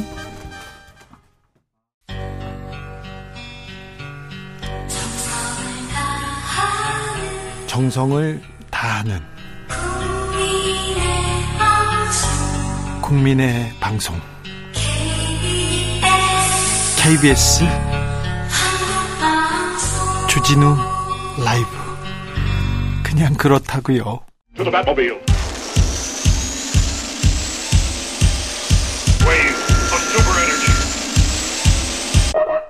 주기자의 1분 이 XX들이 승인 안 해주면 X 팔려서 어떡하나 최고 권력자 윤석열 대통령의 말입니다. 차라리 혀 깨물고 죽지 뭐하러 그런 짓 합니까? 윤석열 정권의 2인자 권성동 의원의 말입니다. 조선은 일본군 침략으로 망한 것이 아니다. 일본은 조선 왕조와 전쟁을 한 적 없다. 윤석열 정권의 넘버3 정진석 국민의힘 비대위원장의 글입니다. 물론 본인은 내가 왜 넘버3야 넘버2지 이렇게 생각하실 수도 있지만 말입니다. 아, 일본은 국군을 걸고 청나라와 러시아를 무력으로 제압하고 쓰러져가는 조선 왕조를 집어삼켰다고도 했습니다. 대한민국 정부 여당 대표가 이런 얘기를 했습니다. 식민사관이라는 지적이 이어졌습니다. 그렇더니 진위를 왜곡하면 안 된다. 공부 역사 공부를 더 해야 된다고 말했습니다. 사과라는 비판 이어졌습니다. 그러니까 전쟁 한번 못 하고 힘도 못 써보고 나라를 빼앗겼다는 얘기다라고 설명했습니다. 아니 전쟁을 안 했다는 얘기하고 빼앗겼다고 이 말이 어떻게 그 같습니까? 그런 의미입니까? 오늘은 한 발 더 나가더라고요. 한반도 비핵화 공동선언은 파기돼야 한다. 악재를 악재로 사고를 사고로 덮는 게 이 정권의 기본 덕목인가 봅니다. 말을 잘못해놓고 들은 사람 탓하는 게 이 정권의 중요 덕목인가 봅니다. 잘못하고 사과하지 않아야 이 정권에서 출세하는가 봅니다. 야당 의원에게 수령님께 충성하고 있다고 끝까지 우겨야 장관 정도 되는가 봅니다. 사과라는 게 있습니다. 품격이라는 게 있습니다. 잘 모르시겠지만 지금까지 주기자의 1분이었습니다.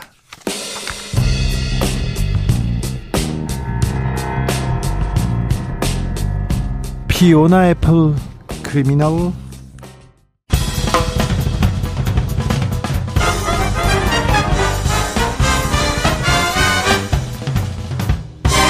훅 인터뷰 모두를 위한 모두를 향한 모두의 궁금증 훅 인터뷰 이어가겠습니다.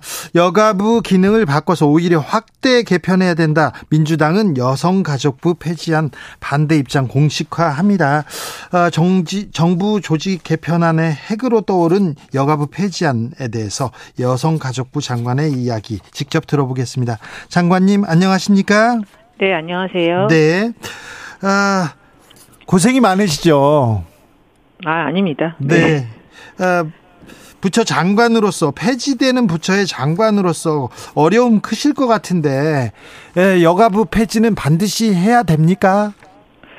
네, 저는 그 사실 2001년 여가부 출범 이후 지난 20년 동안 뭐 호주제가 폐지되는 등 여성의 지위 향상에 사실은 많은 성과가 있었다고 평가합니다. 그렇죠. 다만 이제 최근에 변화된 사회 환경이나 청년층의 인식을 좀 반영한다거나 네. 아니면 이제 뭐 젠더 갈등이나 권력형 성범죄에 대해서 적극적으로 대응하지 못하고 어, 양성 평등이라기보다는 여성에 특화된 어떤 정책으로서 국민의 기대에 미치지 못한 측면이 좀 있었다고 생각이 되고요.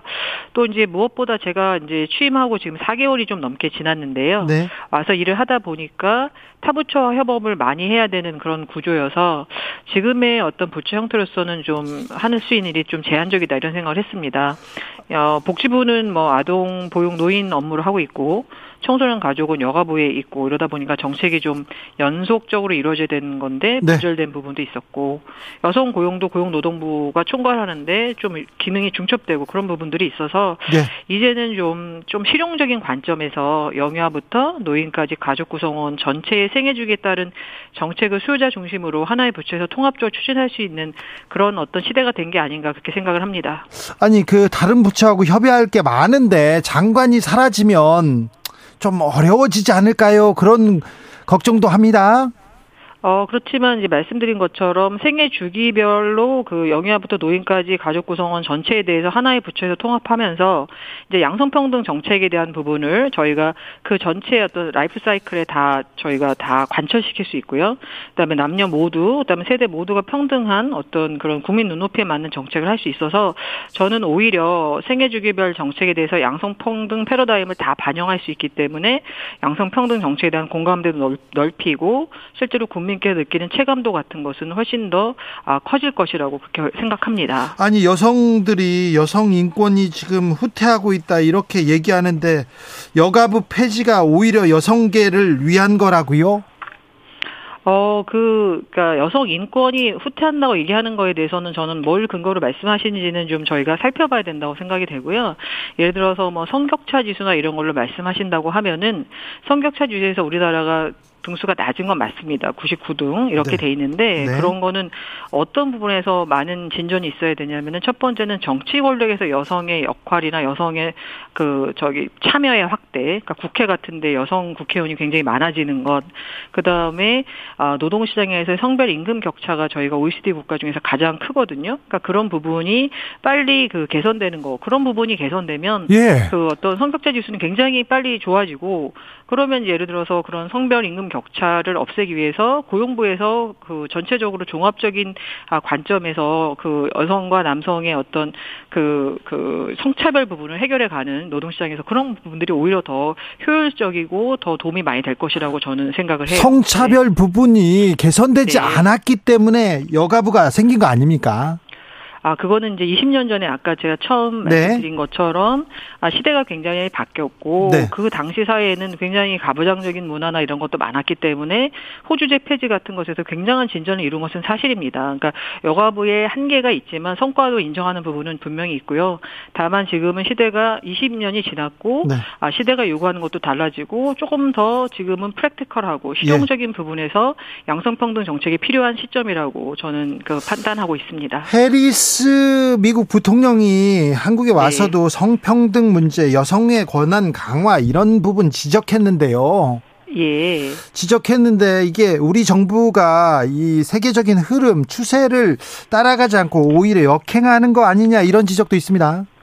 어, 그거는 좀 제가, 어, 다른 데서도 말씀드린 적이 있는데, 헬스 부통령이 얘기하신 어떤 그런 좀 더 양성평등한 부분, 그런 네. 부분이 필요한 거는 저는 전, 전적으로 동의하고, 네. 그래서 아까 말씀드린 것처럼 정치적 영역에서 여성의 권한의 강화에 대해서 헬스 부통령이 굉장히 강조를 합니다. 네네. 저는 그런 부분에 대해서 전적으로 동의를 하고요. 네. 전 세계 얘기를 하시는데요. 그 어, 북경 행동 강령 같은 데서 그 여성 정책 전담 기구를 설치하라고 하는 것은 여성 정책만 수행하는 독립 부처를 설치하라는 의미가 전혀 아닙니다. 그리고 실제로 다른 나라들도 보면은 여성 명칭이 포함된 기구는 감소하고 사회복지나 고용 등 여러 정책과 함께 수행하는 오히려 그 거버넌스가 훨씬 더 증가하고 있다는 사실을 말씀드립니다. 예.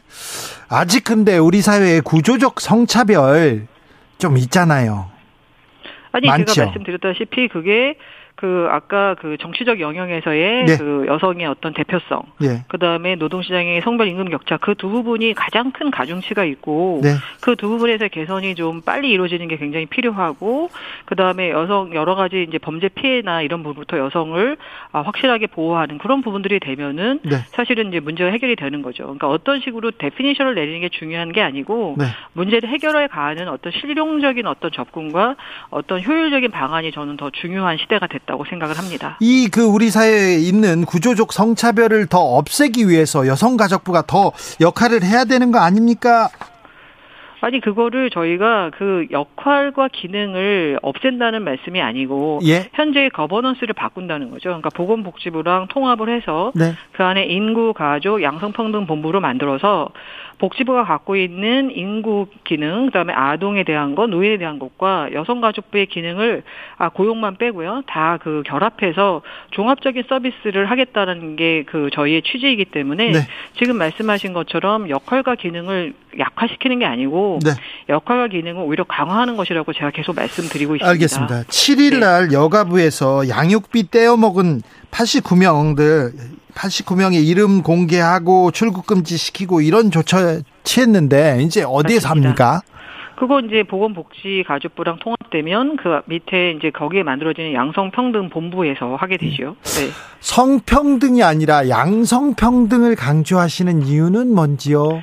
아, 저는 특별히 그 단어에 대해서 여성가족부에 제가 취임하면서 장관으로 말씀드렸지만 특별한 의미 부여를 하지 않고 혼용해서 쓰고 있습니다. 그렇습니까?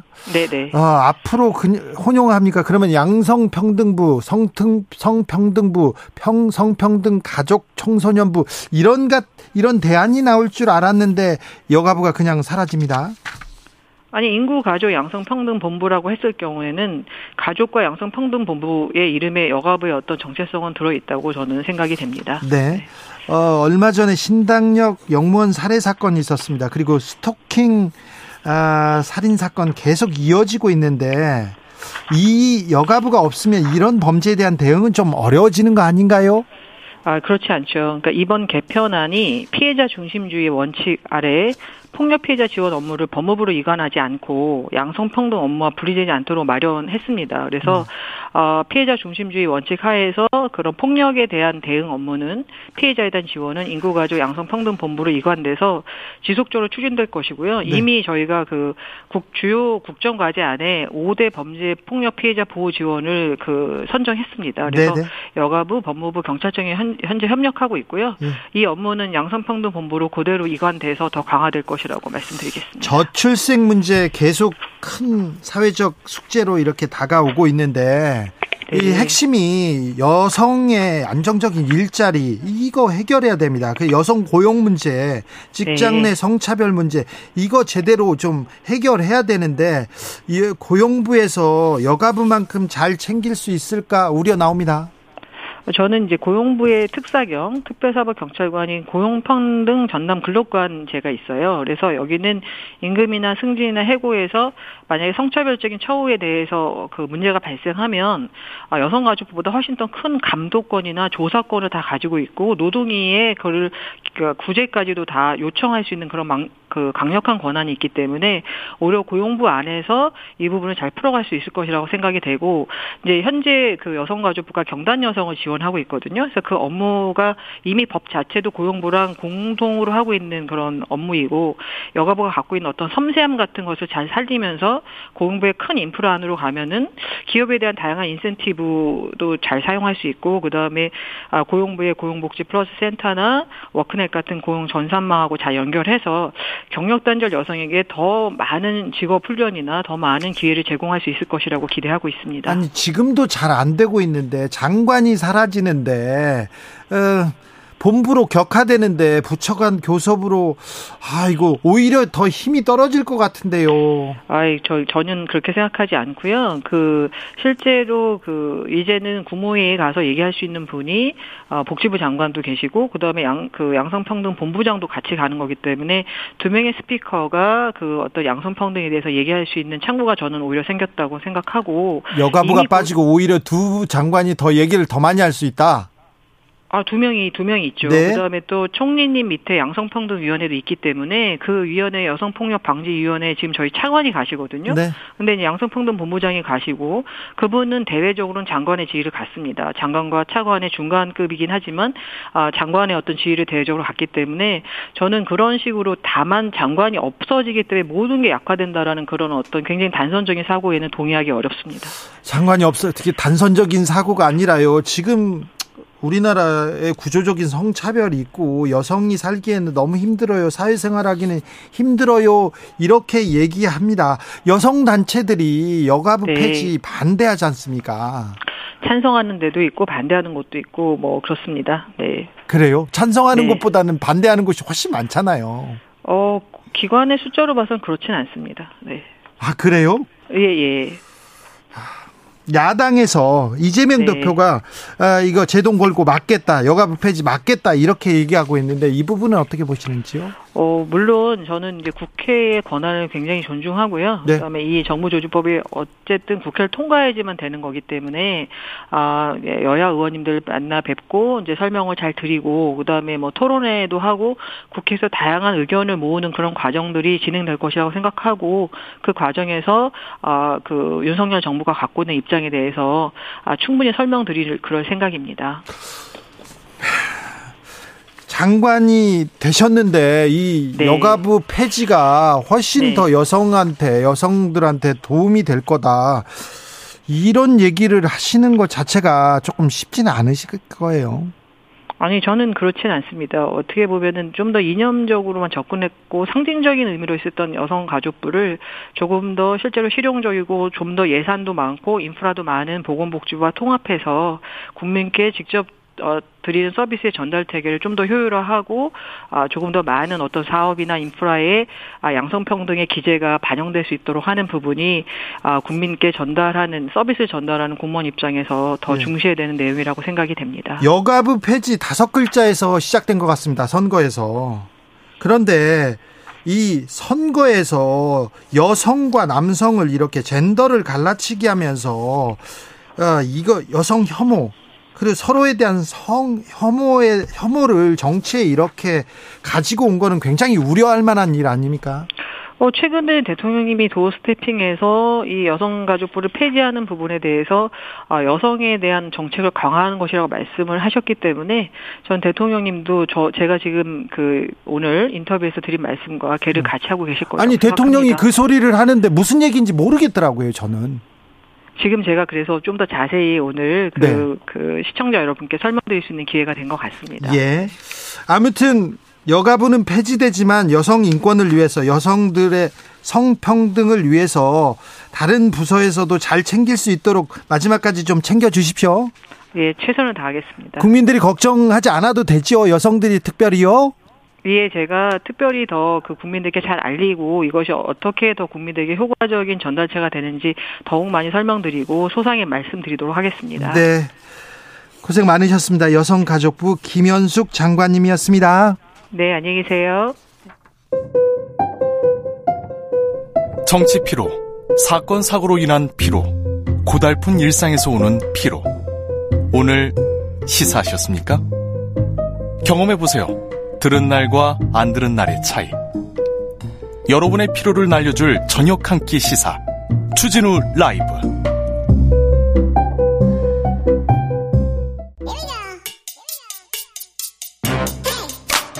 뉴스를 향한 진지한 고민 기자들의 수다 자, 라이브 기자실을 찾은 오늘의 기자는 은지옥이요 시사인 김은지입니다. 가을이에요 네, 날이 갑자기 추워졌더라고요. 네, 이 가을 어떻게 보내십니까? 감기 조심하면서 보내려고요. 잘하고 있네요 네. 어떤 취재하십니까? 네, 지금 이제 국정감사 한창이어가지고요. 그 네. 내용들이랑 또 지금 여러 가지 이슈가들이 있다 보니까 네. 팔로우하고 있습니다. 김은지 기자가 준비한 첫 번째 뉴스부터 가보겠습니다 네, 한국의 유엔 인권이사회 이사국 선거에서 떨어졌습니다. 네 2006년 이후에 첫 낙선이라면서요? 네, 2006년에 이 인권 이사회가 신설됐거든요. 그때부터 우리가 이사였습니까? 네 네, 쭉 계속 우리는 했었었고요. 네. 그런데 이제 그 규정상 3년임이 불가했기 때문에 못했던 시기 빼고는 2006년부터 2002년까지 쭉 했다라고 보시면 됩니다. 인권 이사회 아, 유엔 인권 이사회 이거 좀 많이 들어봤어요 뉴스에서 네, 실제로 유엔의 핵심 기구 세 가지 중에 한 곳으로 꼽힐 정도로 중요한 곳이라고 할 수 있는데요. 네. 유엔 안보리 아마 들어보셨을 겁니다. 안보리 알죠? 네, 그리고 경제 이사회. 아 알아요. 네, 이곳과 함께 3대 기구로 꼽힐 정도로 중요한 곳이라고 할 수 있는데요. 저희 정치자분들 다 압니다. 그런데요, 뭐 떨어질 수도 있고 그럴 수도 있, 탈락할 수도 있지요. 그런데 어떤 어떤 나라한테 이렇게 밀렸습니까? 네, 이제 아무래도 그 부분 때문에 좀 논란이 되고 있는 것들도 있는데요.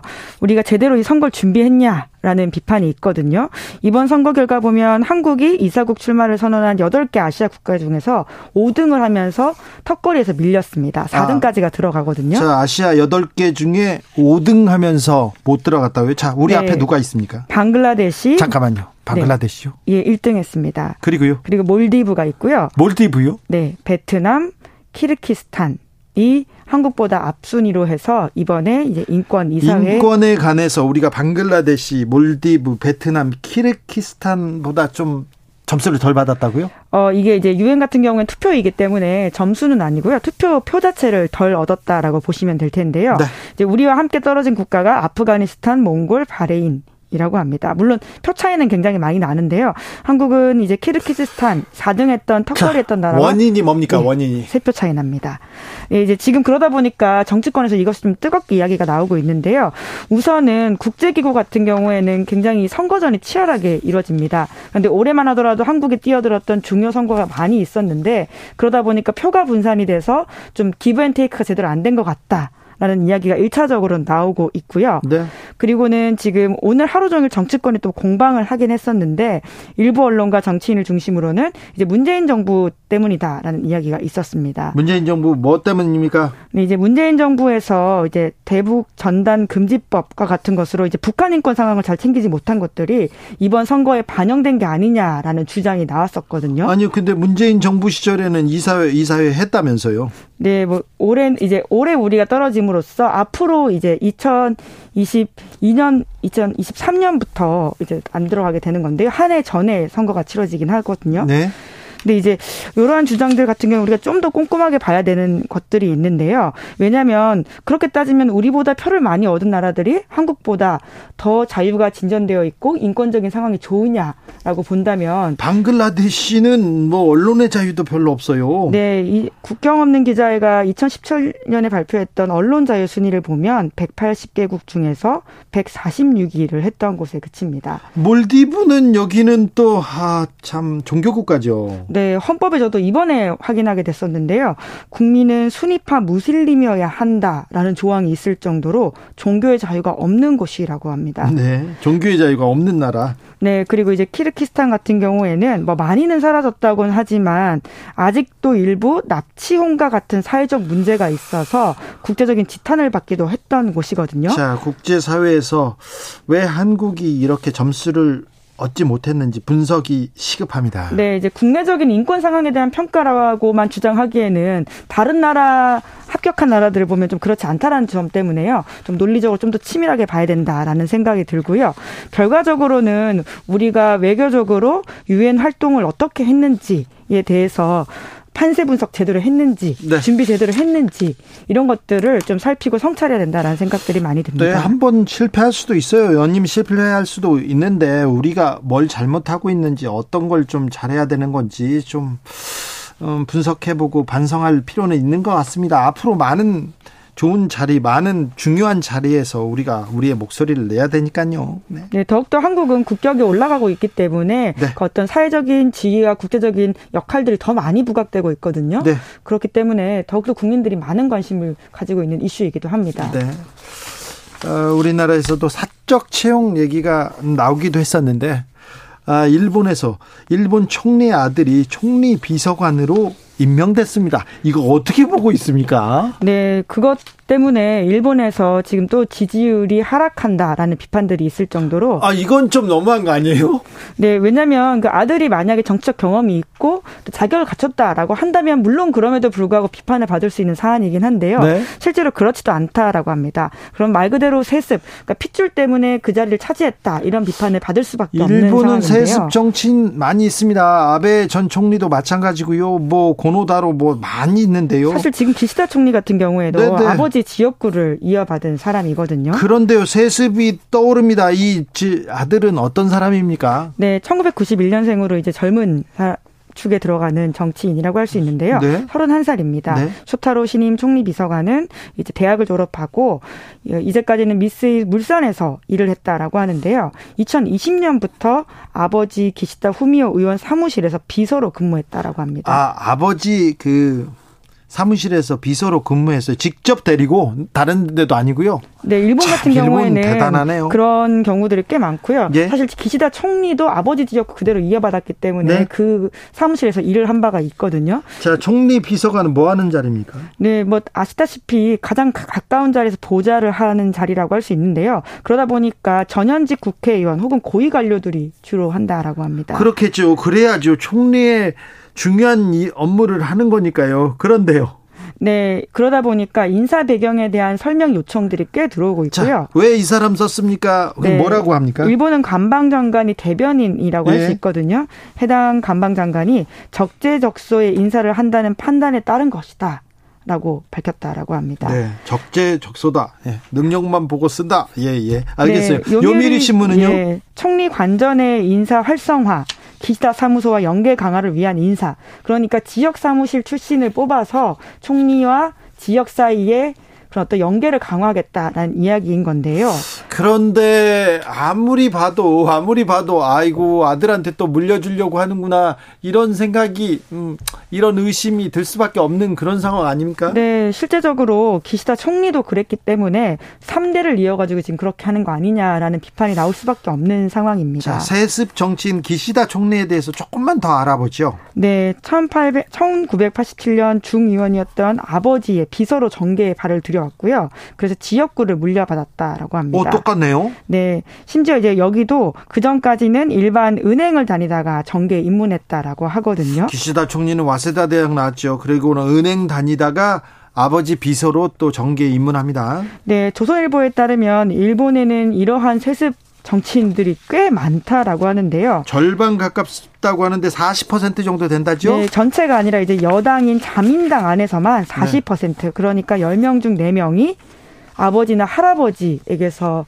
의원직을 세습받았다. 그런데요, 장관이나 총리 굉장히 높은 사람일수록 세습 정치인이 많더라고요. 네, 그러니까 금수저라는 말을 그 이상으로 할 수 있는 상황인 거죠. 다이아몬드 수저라고 해야 되나요? 네. 그렇게 볼 수 있을 정도로 사실 굉장히 dynamics가 없다고 볼 수 있는 건데요. 네. 말씀처럼 역대 총리의 경우로만 더 좁혀보면 70%가 세습 의원이라고 합니다. 70%. 네, 그러니까 총리 되려면 아버지나 할아버지가 고위 정치인이어야지만 가능하다 이렇게 볼 수도 있는 것이죠. 네.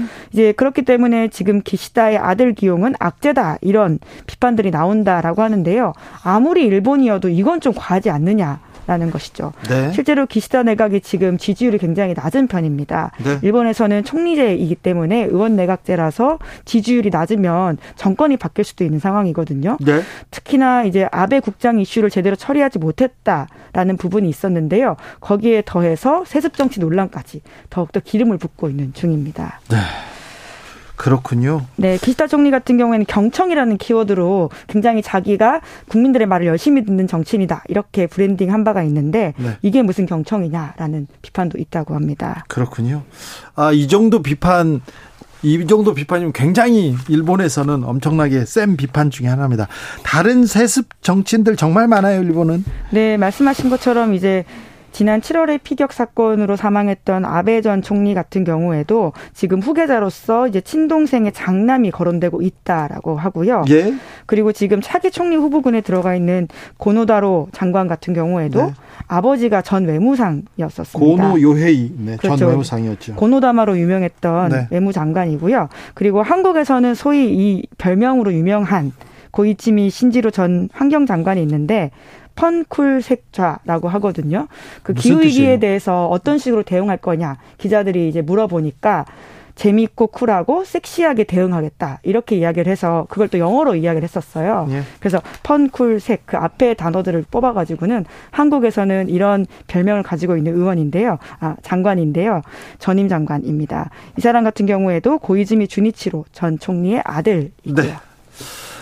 아, 지금 역사 적인 논란을 일으키고 있는 정진석 전 비대위원 전이 아닙니다. 죄송합니다. 정진석 국민의힘 비대위원장의 아버지가 정성모 씨 그러니까 전두환 정권에서 내무부 장관을 지내셨죠. 그때 아, 일본 관련해서 굉장히 또 의미 있는 의미 있는 일을 추진하지 못했던 걸로 기억하고 있는데요. 네, 우리도 세습 정치인 8805님 일본은 대를 이어서 기업, 가업을 지키더니 정치도 그렇군요. 그렇네요. 2507님 아, 우리 정치인들도 부러워 죽을 겁니다. 그리 하고 싶어서요. 그렇게 하고 싶을까요? 이거 시키고 싶을까요? 그런 분도 있고 아닌 분도 있는데 네. 정치 개혁이라는 지점에서는 그렇게 긍정적이지 못한 현상이긴 하죠. 네. 음, 알겠습니다. 여기까지 들을까요? 네, 고맙습니다. 아, 기자들의 수다 시사인 김은지 기자와 함께했습니다. 감사합니다. 교통정보센터 다녀오겠습니다. 김민희 씨.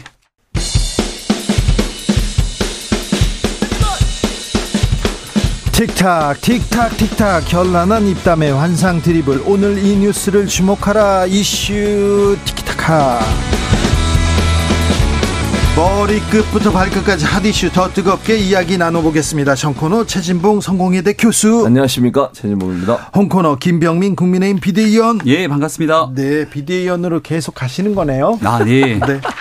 그게 조금 더 길어질 것 같습니다. 네. 대표 출마를 한번 하신 거죠. 네. 아니 좀 김병민 의원은요 네. 말을 좀 세게 해야 되는데 아, 그쪽 그쪽에서 좀 약하다고. 아, 안 되겠네. 네, 음. 그런 얘기를 합니다. 대표가 비대위원장 되기에는. 자, 이 역사 논쟁까지 가고 역사 공부를 국민들한테 하라고 하고 있는데 이 얘기는 짚고 넘어가야 되겠습니다. 예, 우리에게 역사 공부가 좀 필요하죠. 네. 그러니까 과거에 지났던 상황을 보고 현재를 좀 직시해야 되는데 우리가 이제 일본 얘기들이 한참 이슈가 되고 있으니까 과거 임진왜란 얘기들을 많이 꺼내지 않습니까? 네. 1592년 임진왜란이 터지기 바로 직전 1년 전에 선조가 일본 외로 통신사를 파견하죠. 황용길과 부사 김성희를 파견하는데 오고 나서 서로 다른 소리를 하고 그 중요한 1년의 골든타임을 허비하지 않았습니까? 이런 역사 속에서 지금 북한이 미사일을 발사하고 또 7차 핵실험을 앞두고 있는 상황이 서로가 동인 서인 가려서 붕당 정치 하듯이 지금 일본의 친일이니 극일이니 논쟁을 하고 있는 상황들이 얼마나 국익을 저해하고 있는 것인가 이런 역사를 통해 좀 교훈을 얻었으면 좋겠고요. 대한민국 정치가 해야 되는 얘기들은 그런 과거의 시시콜콜한 일들을 통해서 말로 주고받는 정쟁이 필요할 때가 아니라 7차 핵실험을 실제 북한이 하고 나면 그때 대한민국은 국제사회와 어떤 동조 공조를 할 것인지 등에 대한 좀 생산적이고 현명한 정치들을 진행해야 된다는 말씀을 김병민 의원 예. 그래서 조선과 조선 왕조하고 일본하고 전쟁을 한 적이 없습니까?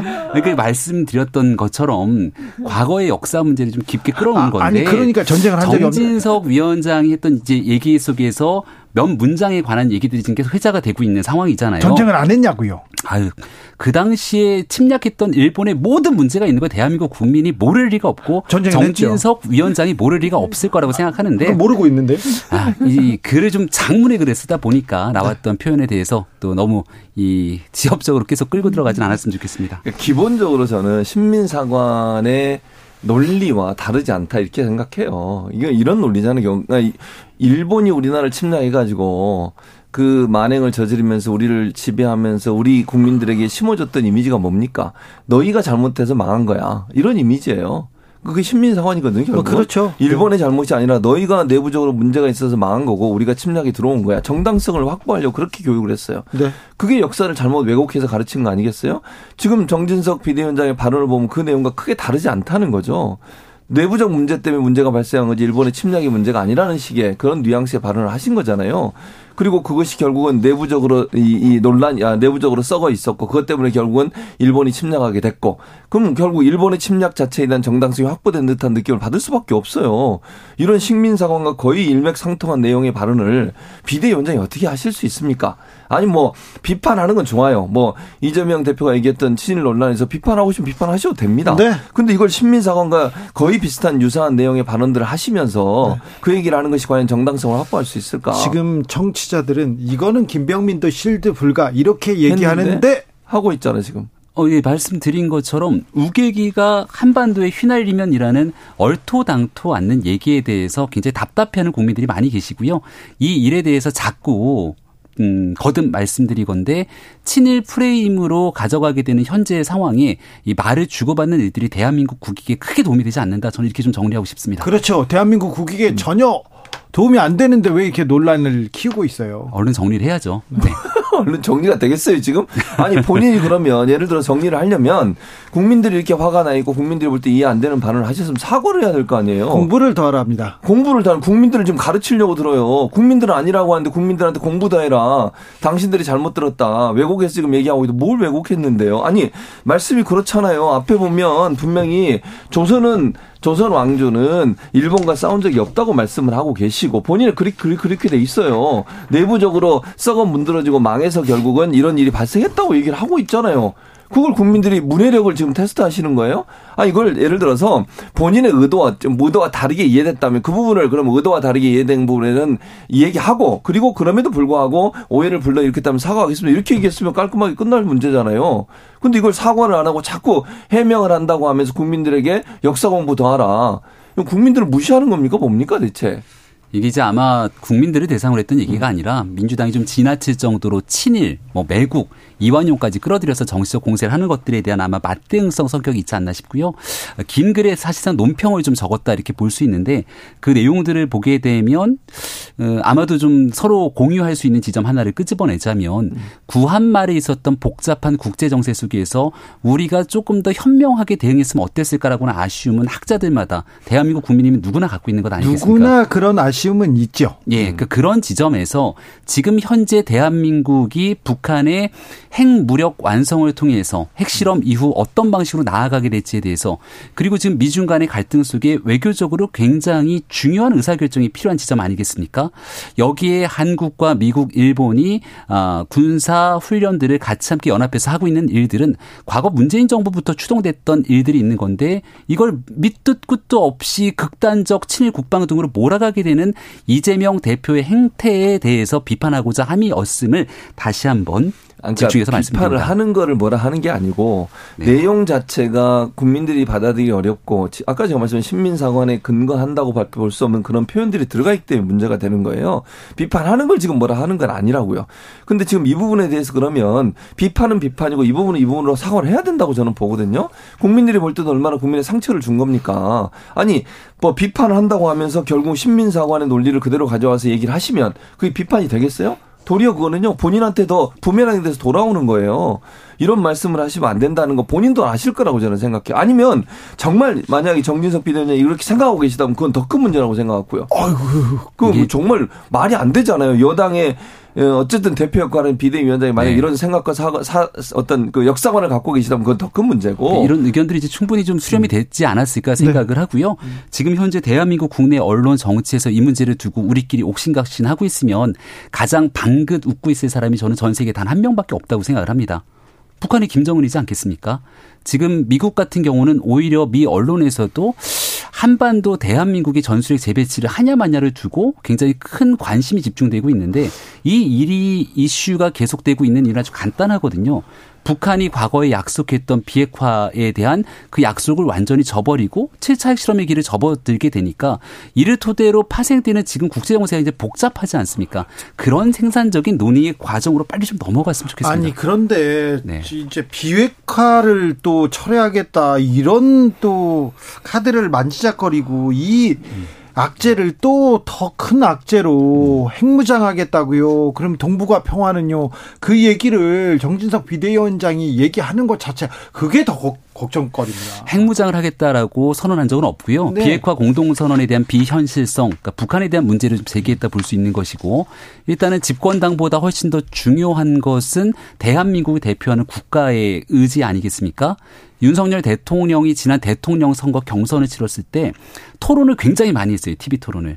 그때 나왔던 무수히 많은 경제, 사회 많은 주제가 있는데 깔때기처럼 모아지는 게 바로 핵무장에 관한 주제였습니다. 그때 홍준표 후보가 독자적 핵무장에 대해서 강하게 주장을 했고 그때 윤석열 후보가 뭐라고 했습니까? 그때 윤석열 후보가 분명하게 얘기했던 건 대한민국이 핵무장으로 나서게 되는 순간 북한의 핵을 인정하는 상황이 되기 때문에 그리고 일본도 무장하게 되고 그 이제 핵의 핵 확산의 도미노 현상이라 해서 일본, 대만으로 넘어갈 수 있는 부분들 여기에서는 굉장히 신중을 기해야 되는 입장을 가져왔고요. 다만 지금 그 당시 상황에서도 마지막 순간에 북한의 비핵화를 위해 꾸준히 노력하는데 북한이 그 국제사회의 비핵화 노력을 완전히 저버리고 극단적인 상황이 치닫게 되면 어떡할 것이냐. 지금 이 고민에 놓여 있는 상태거든요. 그 하지만 고, 민을 놓여 있는데 여당 대표가 비핵화 선언 포기해야 이렇게 얘기하는 거는 하지만 정부 차원에서도 이제 그 여당과 정부의 모종의 관계 이 논의가 있었냐고 하니까 선을 긋지 않습니까? 우리가 국제사회를 향해서 일종의 레버리지, 지렛대 역할들을 정치권에서도 일부 해줄 필요가 있겠는데요. 네. 정부가 신중한 결정을 내릴 수 있도록 이런저런 옵션에 대한 가능성들을 대상으로 거듭 고민을 하고 있는 지점에 대해서 말씀을 드립니다. 교수님. 그, 그러니까, 그 옵션 이런 중에. 논제 좋죠, 교수님. 아니요, 전혀 안 좋아요. 왜냐면, 옵션 중에 하나가 전술핵 재배치입니까? 그건 말이 안 된다는 거예요. 왜냐면, 비핵화라고 하는 것은 우리가 한반도 비핵화는 끊임없이 추진해야 될 부분이라는 생각이 들어요. 핵을, 예를 들면, 북한이 핵 개발하니까 우리도 핵을 가져야 되겠다. 이건 정말 위험한 발상이에요. 그러면요, 양쪽 다 큰 폭탄 하나씩 머리에 이고 있는 거예요. 만약에 사태 정말 순간의 실수로 핵폭탄을 눌렀다고 가정을 해보겠습니다. 한반도 전체가 문제가 돼요, 그러면. 그렇기 때문에 비핵화의 논리를 주장하기 위해서 우리가 핵무장을 하면 안 돼요. 전술핵의 재배치도 안 되는 것이고. 왜냐면 지금 아까 말했잖아요. 대선 기관에도 윤석열 후보 도 그렇게 말씀을 하셨잖아요. 그게 얼마나 위험한 상황인지. 그러면 군비가 군비를 서로 경쟁하듯이 올려가지고 결국 핵전쟁이 일어날 수 있는 위험성이 빠지게 되는 거예요. 우리가 비핵화를 계속 추진하는 이유가 뭡니까? NPT 가입하고 그럼 북한의 핵 개발을 어떻게든지 막아보려는 노력을 하는 거고요. 그런 상황이라고 하면 국제사회가 나서 북한의 핵 개발을 막아야 되고 북한이 핵을 가지니까 우리도 가져야 한다는 이런 논리 자체는 상당히 위험한 발상이다. 동북아 전체가 위험에 빠질 수 있는 그런 문제가 발생할 수 있어요. 위기에 빠지자 위기에 빠지 자 북핵 카드를 들고 나왔다 이렇게 생각하기도 하는데 좀 국민들은 좀 걱정이 큽니다. 어, 심은정님께서 과거를 잊은 민족에게 미래는 없다는 건 인정하시죠? 이렇게 그래서 물어봅니다. 제가 1591년 알겠어요. 네. 네. 조혜숙님께서 제발 실수하면 사과 좀 하고 일 좀 크게 만들지 마시고요. 이렇게 얘기합니다. 네. 네. 네, 알겠어요. 예. 김병, 그, 김병민 그 비대위원은 대변인을 오래 하셨으니까 만약 자민당 대표가 한국하고 일본하고 일본하고 조선하고는 전쟁이 없었다. 그냥 당파로 내부가 썩어가지고 그냥 우리가 그냥 집어 먹었다. 전쟁 없었다. 이렇게 얘기하면 명 대변인 김병민은 뭐라고 했을까요? 아, 일본을 대상으로요? 네. 네, 뭐 일본 자체적으로 자기들끼리 했던 아니요. 공식적으로 그렇게 얘기했으면요. 네. 자민당 대표가. 자민당 대표가 다시 네. 한번. 네. 네. 다시 한번 얘기하라고? 왜 못 들은 척해요? 기억이 나지 않습니까? 그 사이에 이제 생각하는 거야. 뭐 어떻게 그렇죠. 말을 할, 만들지. 자, 일본은 조선원 양조와 전쟁을 한 적이 없다. 어, 조선은 일본군 침략으로 망한 것이 아니다. 이렇게 얘기하면. 네. 아유, 대한민국 어떤 국민이 그걸 받아들일 수 있겠습니까? 네. 네, 알겠습니다. 자, 이제 그 소모적인 논쟁은 어느 정도 좀 그러니까요. 네. 이 논란은 좀 그만하고 네. 그만하고 앞으로 나가야 되는데 자꾸 논란거리를 보세요. 음. 대통령의 논란을 권성동 의원의 설화로 막았습니다. 혀를 멀. 네. 그 다음에 그 다음에는 권성동 의원의 얘기가 쏙 들어갔어요. 정진석 의원의 더더 센 말이 나와가지고 네. 계속 그렇게 갈 겁니까? 근데 이 여의도 정치권의 설화의 근본적인 그 막말의 근원을 따져 보게 되면 민주당의 이재명 대표의 발언들이 또 굉장히 큰 역할들을 하게 되죠. 아까 결국 지금 있었던 일들에 대해서도 갑자기 뜬금없이 한반도의 우기기를 얘기하지 않습니까? 아, 근데 설화에 또 대해서 이재명 이재명 대표의 한반도 우기기가 커지게 되니까 이 엄청난 설화를 덮었던 분이 계신데 그게 김용민 의원이에요. 아니 대한민국 헌정사에서 5년 대통령제를 국민이 뽑은 대통령이 있는데 임기를 어떻게든 다 못 채우고 끌어내리 자는 건 아니니까 이런 일들이 계속 반복되고 있다 보니까 강대강 대치 국면에서 말들이 좀 험해지는 것 같은데 국민들께서 민생이 어렵고 힘든 상황 아니겠습니까? 네. 네. 그렇죠. 열심히 하겠습니다. 그러니까 민생 챙겨야죠. 민생 챙겨야죠. 그리고 지금 금리 올랐어요 오늘. 아, 맞아요. 환율도 금리. 오르고요. 네, 주가 빠지고. 아, 주가 음. 빠지고 물가 오르고요. 서민들 월급 봉투는 그대로인데 어찌해야 될지 이 겨울 아 에너지 걱정이에요. 그런데 계속해서 이런 논쟁이나 하고 있어요. 네, 전세 대출 거의 대다수가 또 변동 금리라는 것 아닙니까? 네. 다들 각자가 있는 가처분 소득이 계속 줄어들고 있는 상태 속에서 네. 이 일에 대한 해법을 찾기 위해서 아마 용산 윤석열 대통령 국무회의에서도 많은 노력들을 하고 있는 걸로 알고 있습니다. 네. 네, 열심히 노력- 하겠습니다. 노력들 예, 열심히 좀 네. 하고 있는 거 맞죠? 근데 이제 국정감사에서 자꾸 이 지난 과거를 대상으로 문제를 삼게 되고 하니까 우리가 지난 일들도 중요한데 미래를 좀 바라보고 나아가야 되지 아니, 않겠습니까? 과거를 두고 한 게 아니고 현재 비대위원장의 발언을 두고 한 거예요. 그 발언이 얼마나 잘못됐는지 저는 비대위원장께서 네. 국민들 국민적 시각에서 보고 얘기를 하셔야 된다. 계속 이렇게 다른 얘기하시고 오늘 보니까 또 만해 한용운 선생 글까지 올려가면서 계속 해명을 하고 계시는데 이거 수렁이 계속 빠져요. 저는 인정할 거 인정하고 사과하고 이렇게 넘어가는 네. 빨리. 정리해야죠. 지금 뭐 국민들이 다 이거 아니다. 음. 이거 식민사관이다. 이거는 네.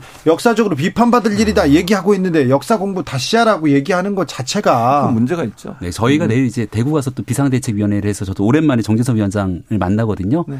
예, 아무튼 국민의 민생에 훨씬 더 많은 집중을 할 수 있도록 네. 어, 최선을 다하겠다는 얘기를 다시 한번 드립니다. 알겠습니다. 네. 오늘 김문수 경산호 위원장 예. 네, 야당 의원한테 수령님한테 중성하고 있는 그런 측면이 있다. 이거 아니 그게 그 갑자기 그 자리에서 나왔던 얘기가 아니라 옛날에 있었던 발언들을 끄집어서 어떻게 생각하냐라고 얘기를 하다가 말이 중간에 끊긴 거잖아요. 결과적으로는 좀그 김문수 위원장도 여기에 대해서 유감을 표현했던 것 같은데 이제 과거에 있었던 발언의 수위를 갖고 끄집어서 그때 이렇게 얘기했지라고 하는 내용들을 좀 그만하고 아니 오늘 내가 종북이고 수령님을 아직도 이렇게 찬양하는 거 같냐 그랬더니 그런 측면이 있다 이렇게 얘기했는데 그거로 끝난 건 아니잖아요. 네. 네. 그리고 나서 다시 또 재개가 되면서 얘기들을 조정한 것 같은데 김병민은 에, 이번 정부에서 장관 못할 것 같습니다. 그러니까요.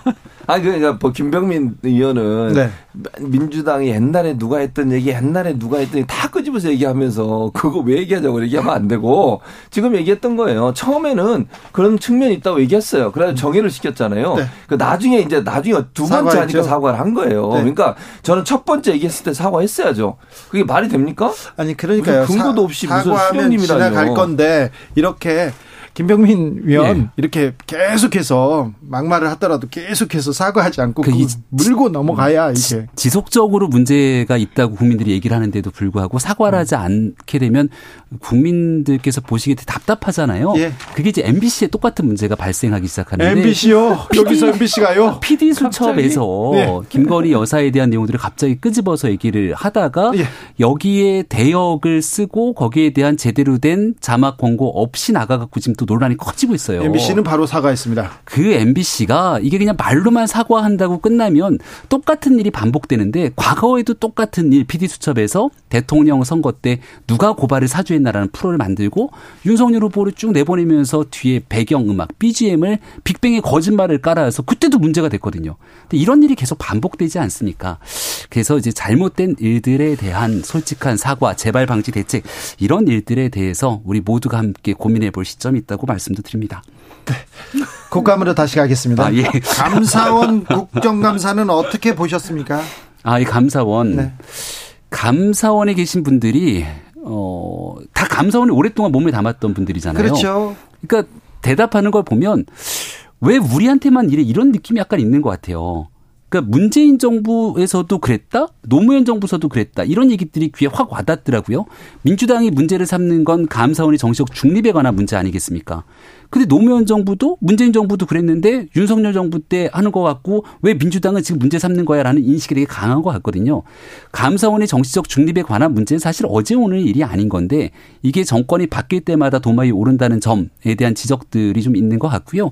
다만 감사원의 감사가 어쨌거나 진실을 규명하기 위해서 필요한 일들을 하고 있는데 여기에 대해서 뭔가 캥기는 게 있는 사람들처럼 어떻게든 감사를 무력화하려고 하는 모습들도 저는 국민들 눈에 별로 좋게 보이진 않거든요. 민주당 문제가 있다면 감사 철저하게 받고 거기에 대해서 정치적 중립성 문제 논하기 전에 스스로에게 문제가 없는지를 바라볼 필요가 있다 아니 말씀입니다. 정치적 중립성이 확보가 안 되면 그 감사가 그게 공정하다고 생각을 안 하잖아요.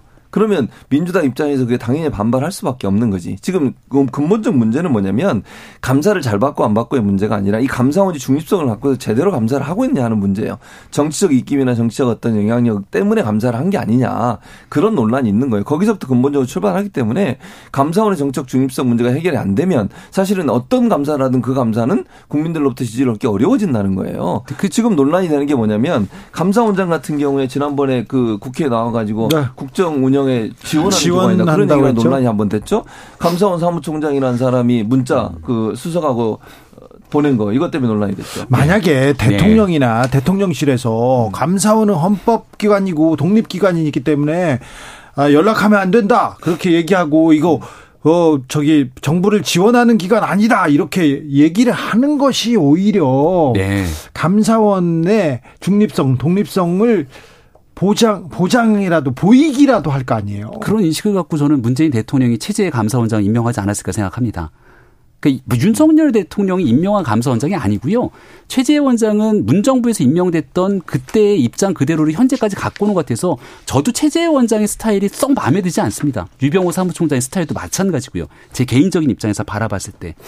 김의겸 의원이 질문을 하더라고요. 이 문자가 파동이 됐으니까 왜 국정기획수석이랑 문자 있는가가 핵심이잖아요. 네.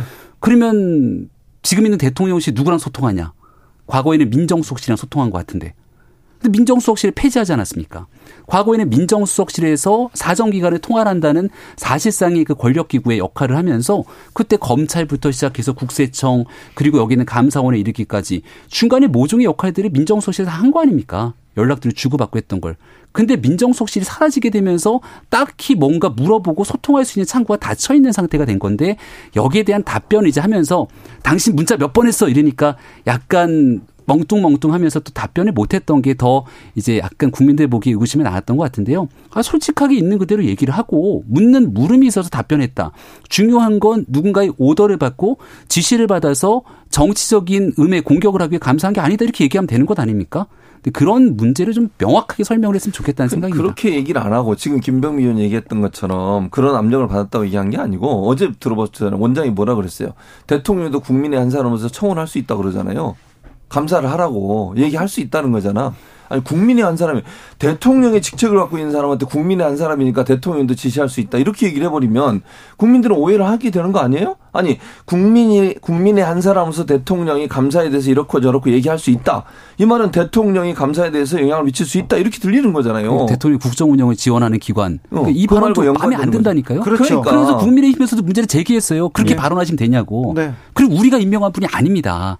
그래서 이런 여러 가지 상황들을 아니, 고려했을 때 감사원의 정치적 중립을 제대로 도모하기 위한 역할을 역할들을 예를 들어서 하되 지금 감사원장을 전 정부에서 임명했냐는 이게 중요한 게 아니에요. 어, 그분이- 중요하죠. 아니 네. 왜냐하면 자전 정부에서 임명한 사람이라고 해서 전 정부에 열심히 하고 뭐 현 정부에 하고 이거는 개인적인 성향이라고 생각해요. 반대로 얘기하면 이분이 왜 이렇게 열심히 할까 여러 가지 생각을 해볼 수 있잖아요. 예를 들어서 정권이 바뀌어서 본인이 자리를 나가게 될 수도 있는 상황이 될 수도 있는 것에 대한 우려가 뭐 표현될 수도 있고 모르겠어요. 제가 개인적으로 그분을 잘 모르니까 모르겠는데 지금의 태도를 보면 전 정부 인사니까 전 정부에 대해서 뭐 우호적이고 현 정부에 대해서 비판적이다 이런 논란은 아니라고 봐. 이분이 하는 행동을 보세요. 그래 그렇게 보여요?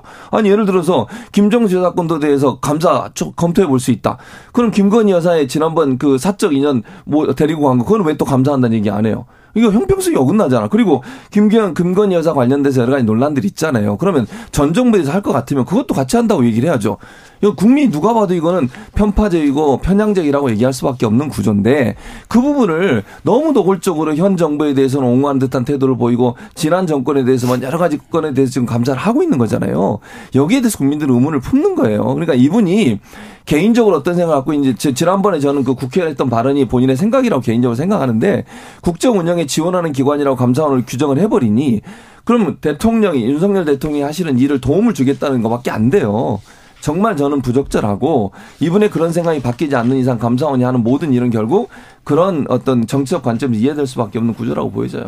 그렇게 말씀을 하시면 문재인 정부 때 산업부에 대해서 감사 나가기 전에 공무원들이 모여갖고서는 그때 그 문건 자료들 삭제해서 줄줄이 구속되지 않았습니까? 그럼 그들은 감사 나오기 전에 어떤 방식으로 이런 그 자신들에게 해당되는 문건들을 삭제했을까? 이런 고민들이 깊어질 수밖에 없는 것이라고 저는 생각을 합니다.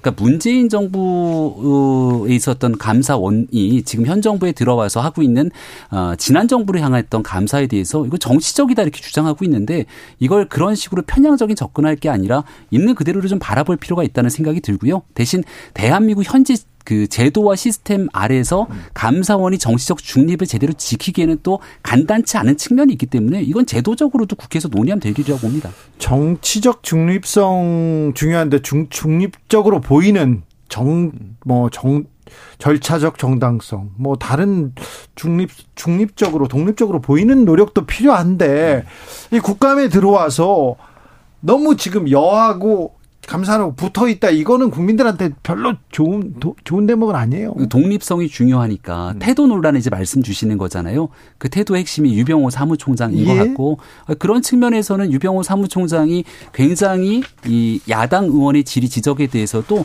이 피감 기관으로서 해야 되는 역할들도 필요한데 대신 감사원은 독립기구란 말입니다.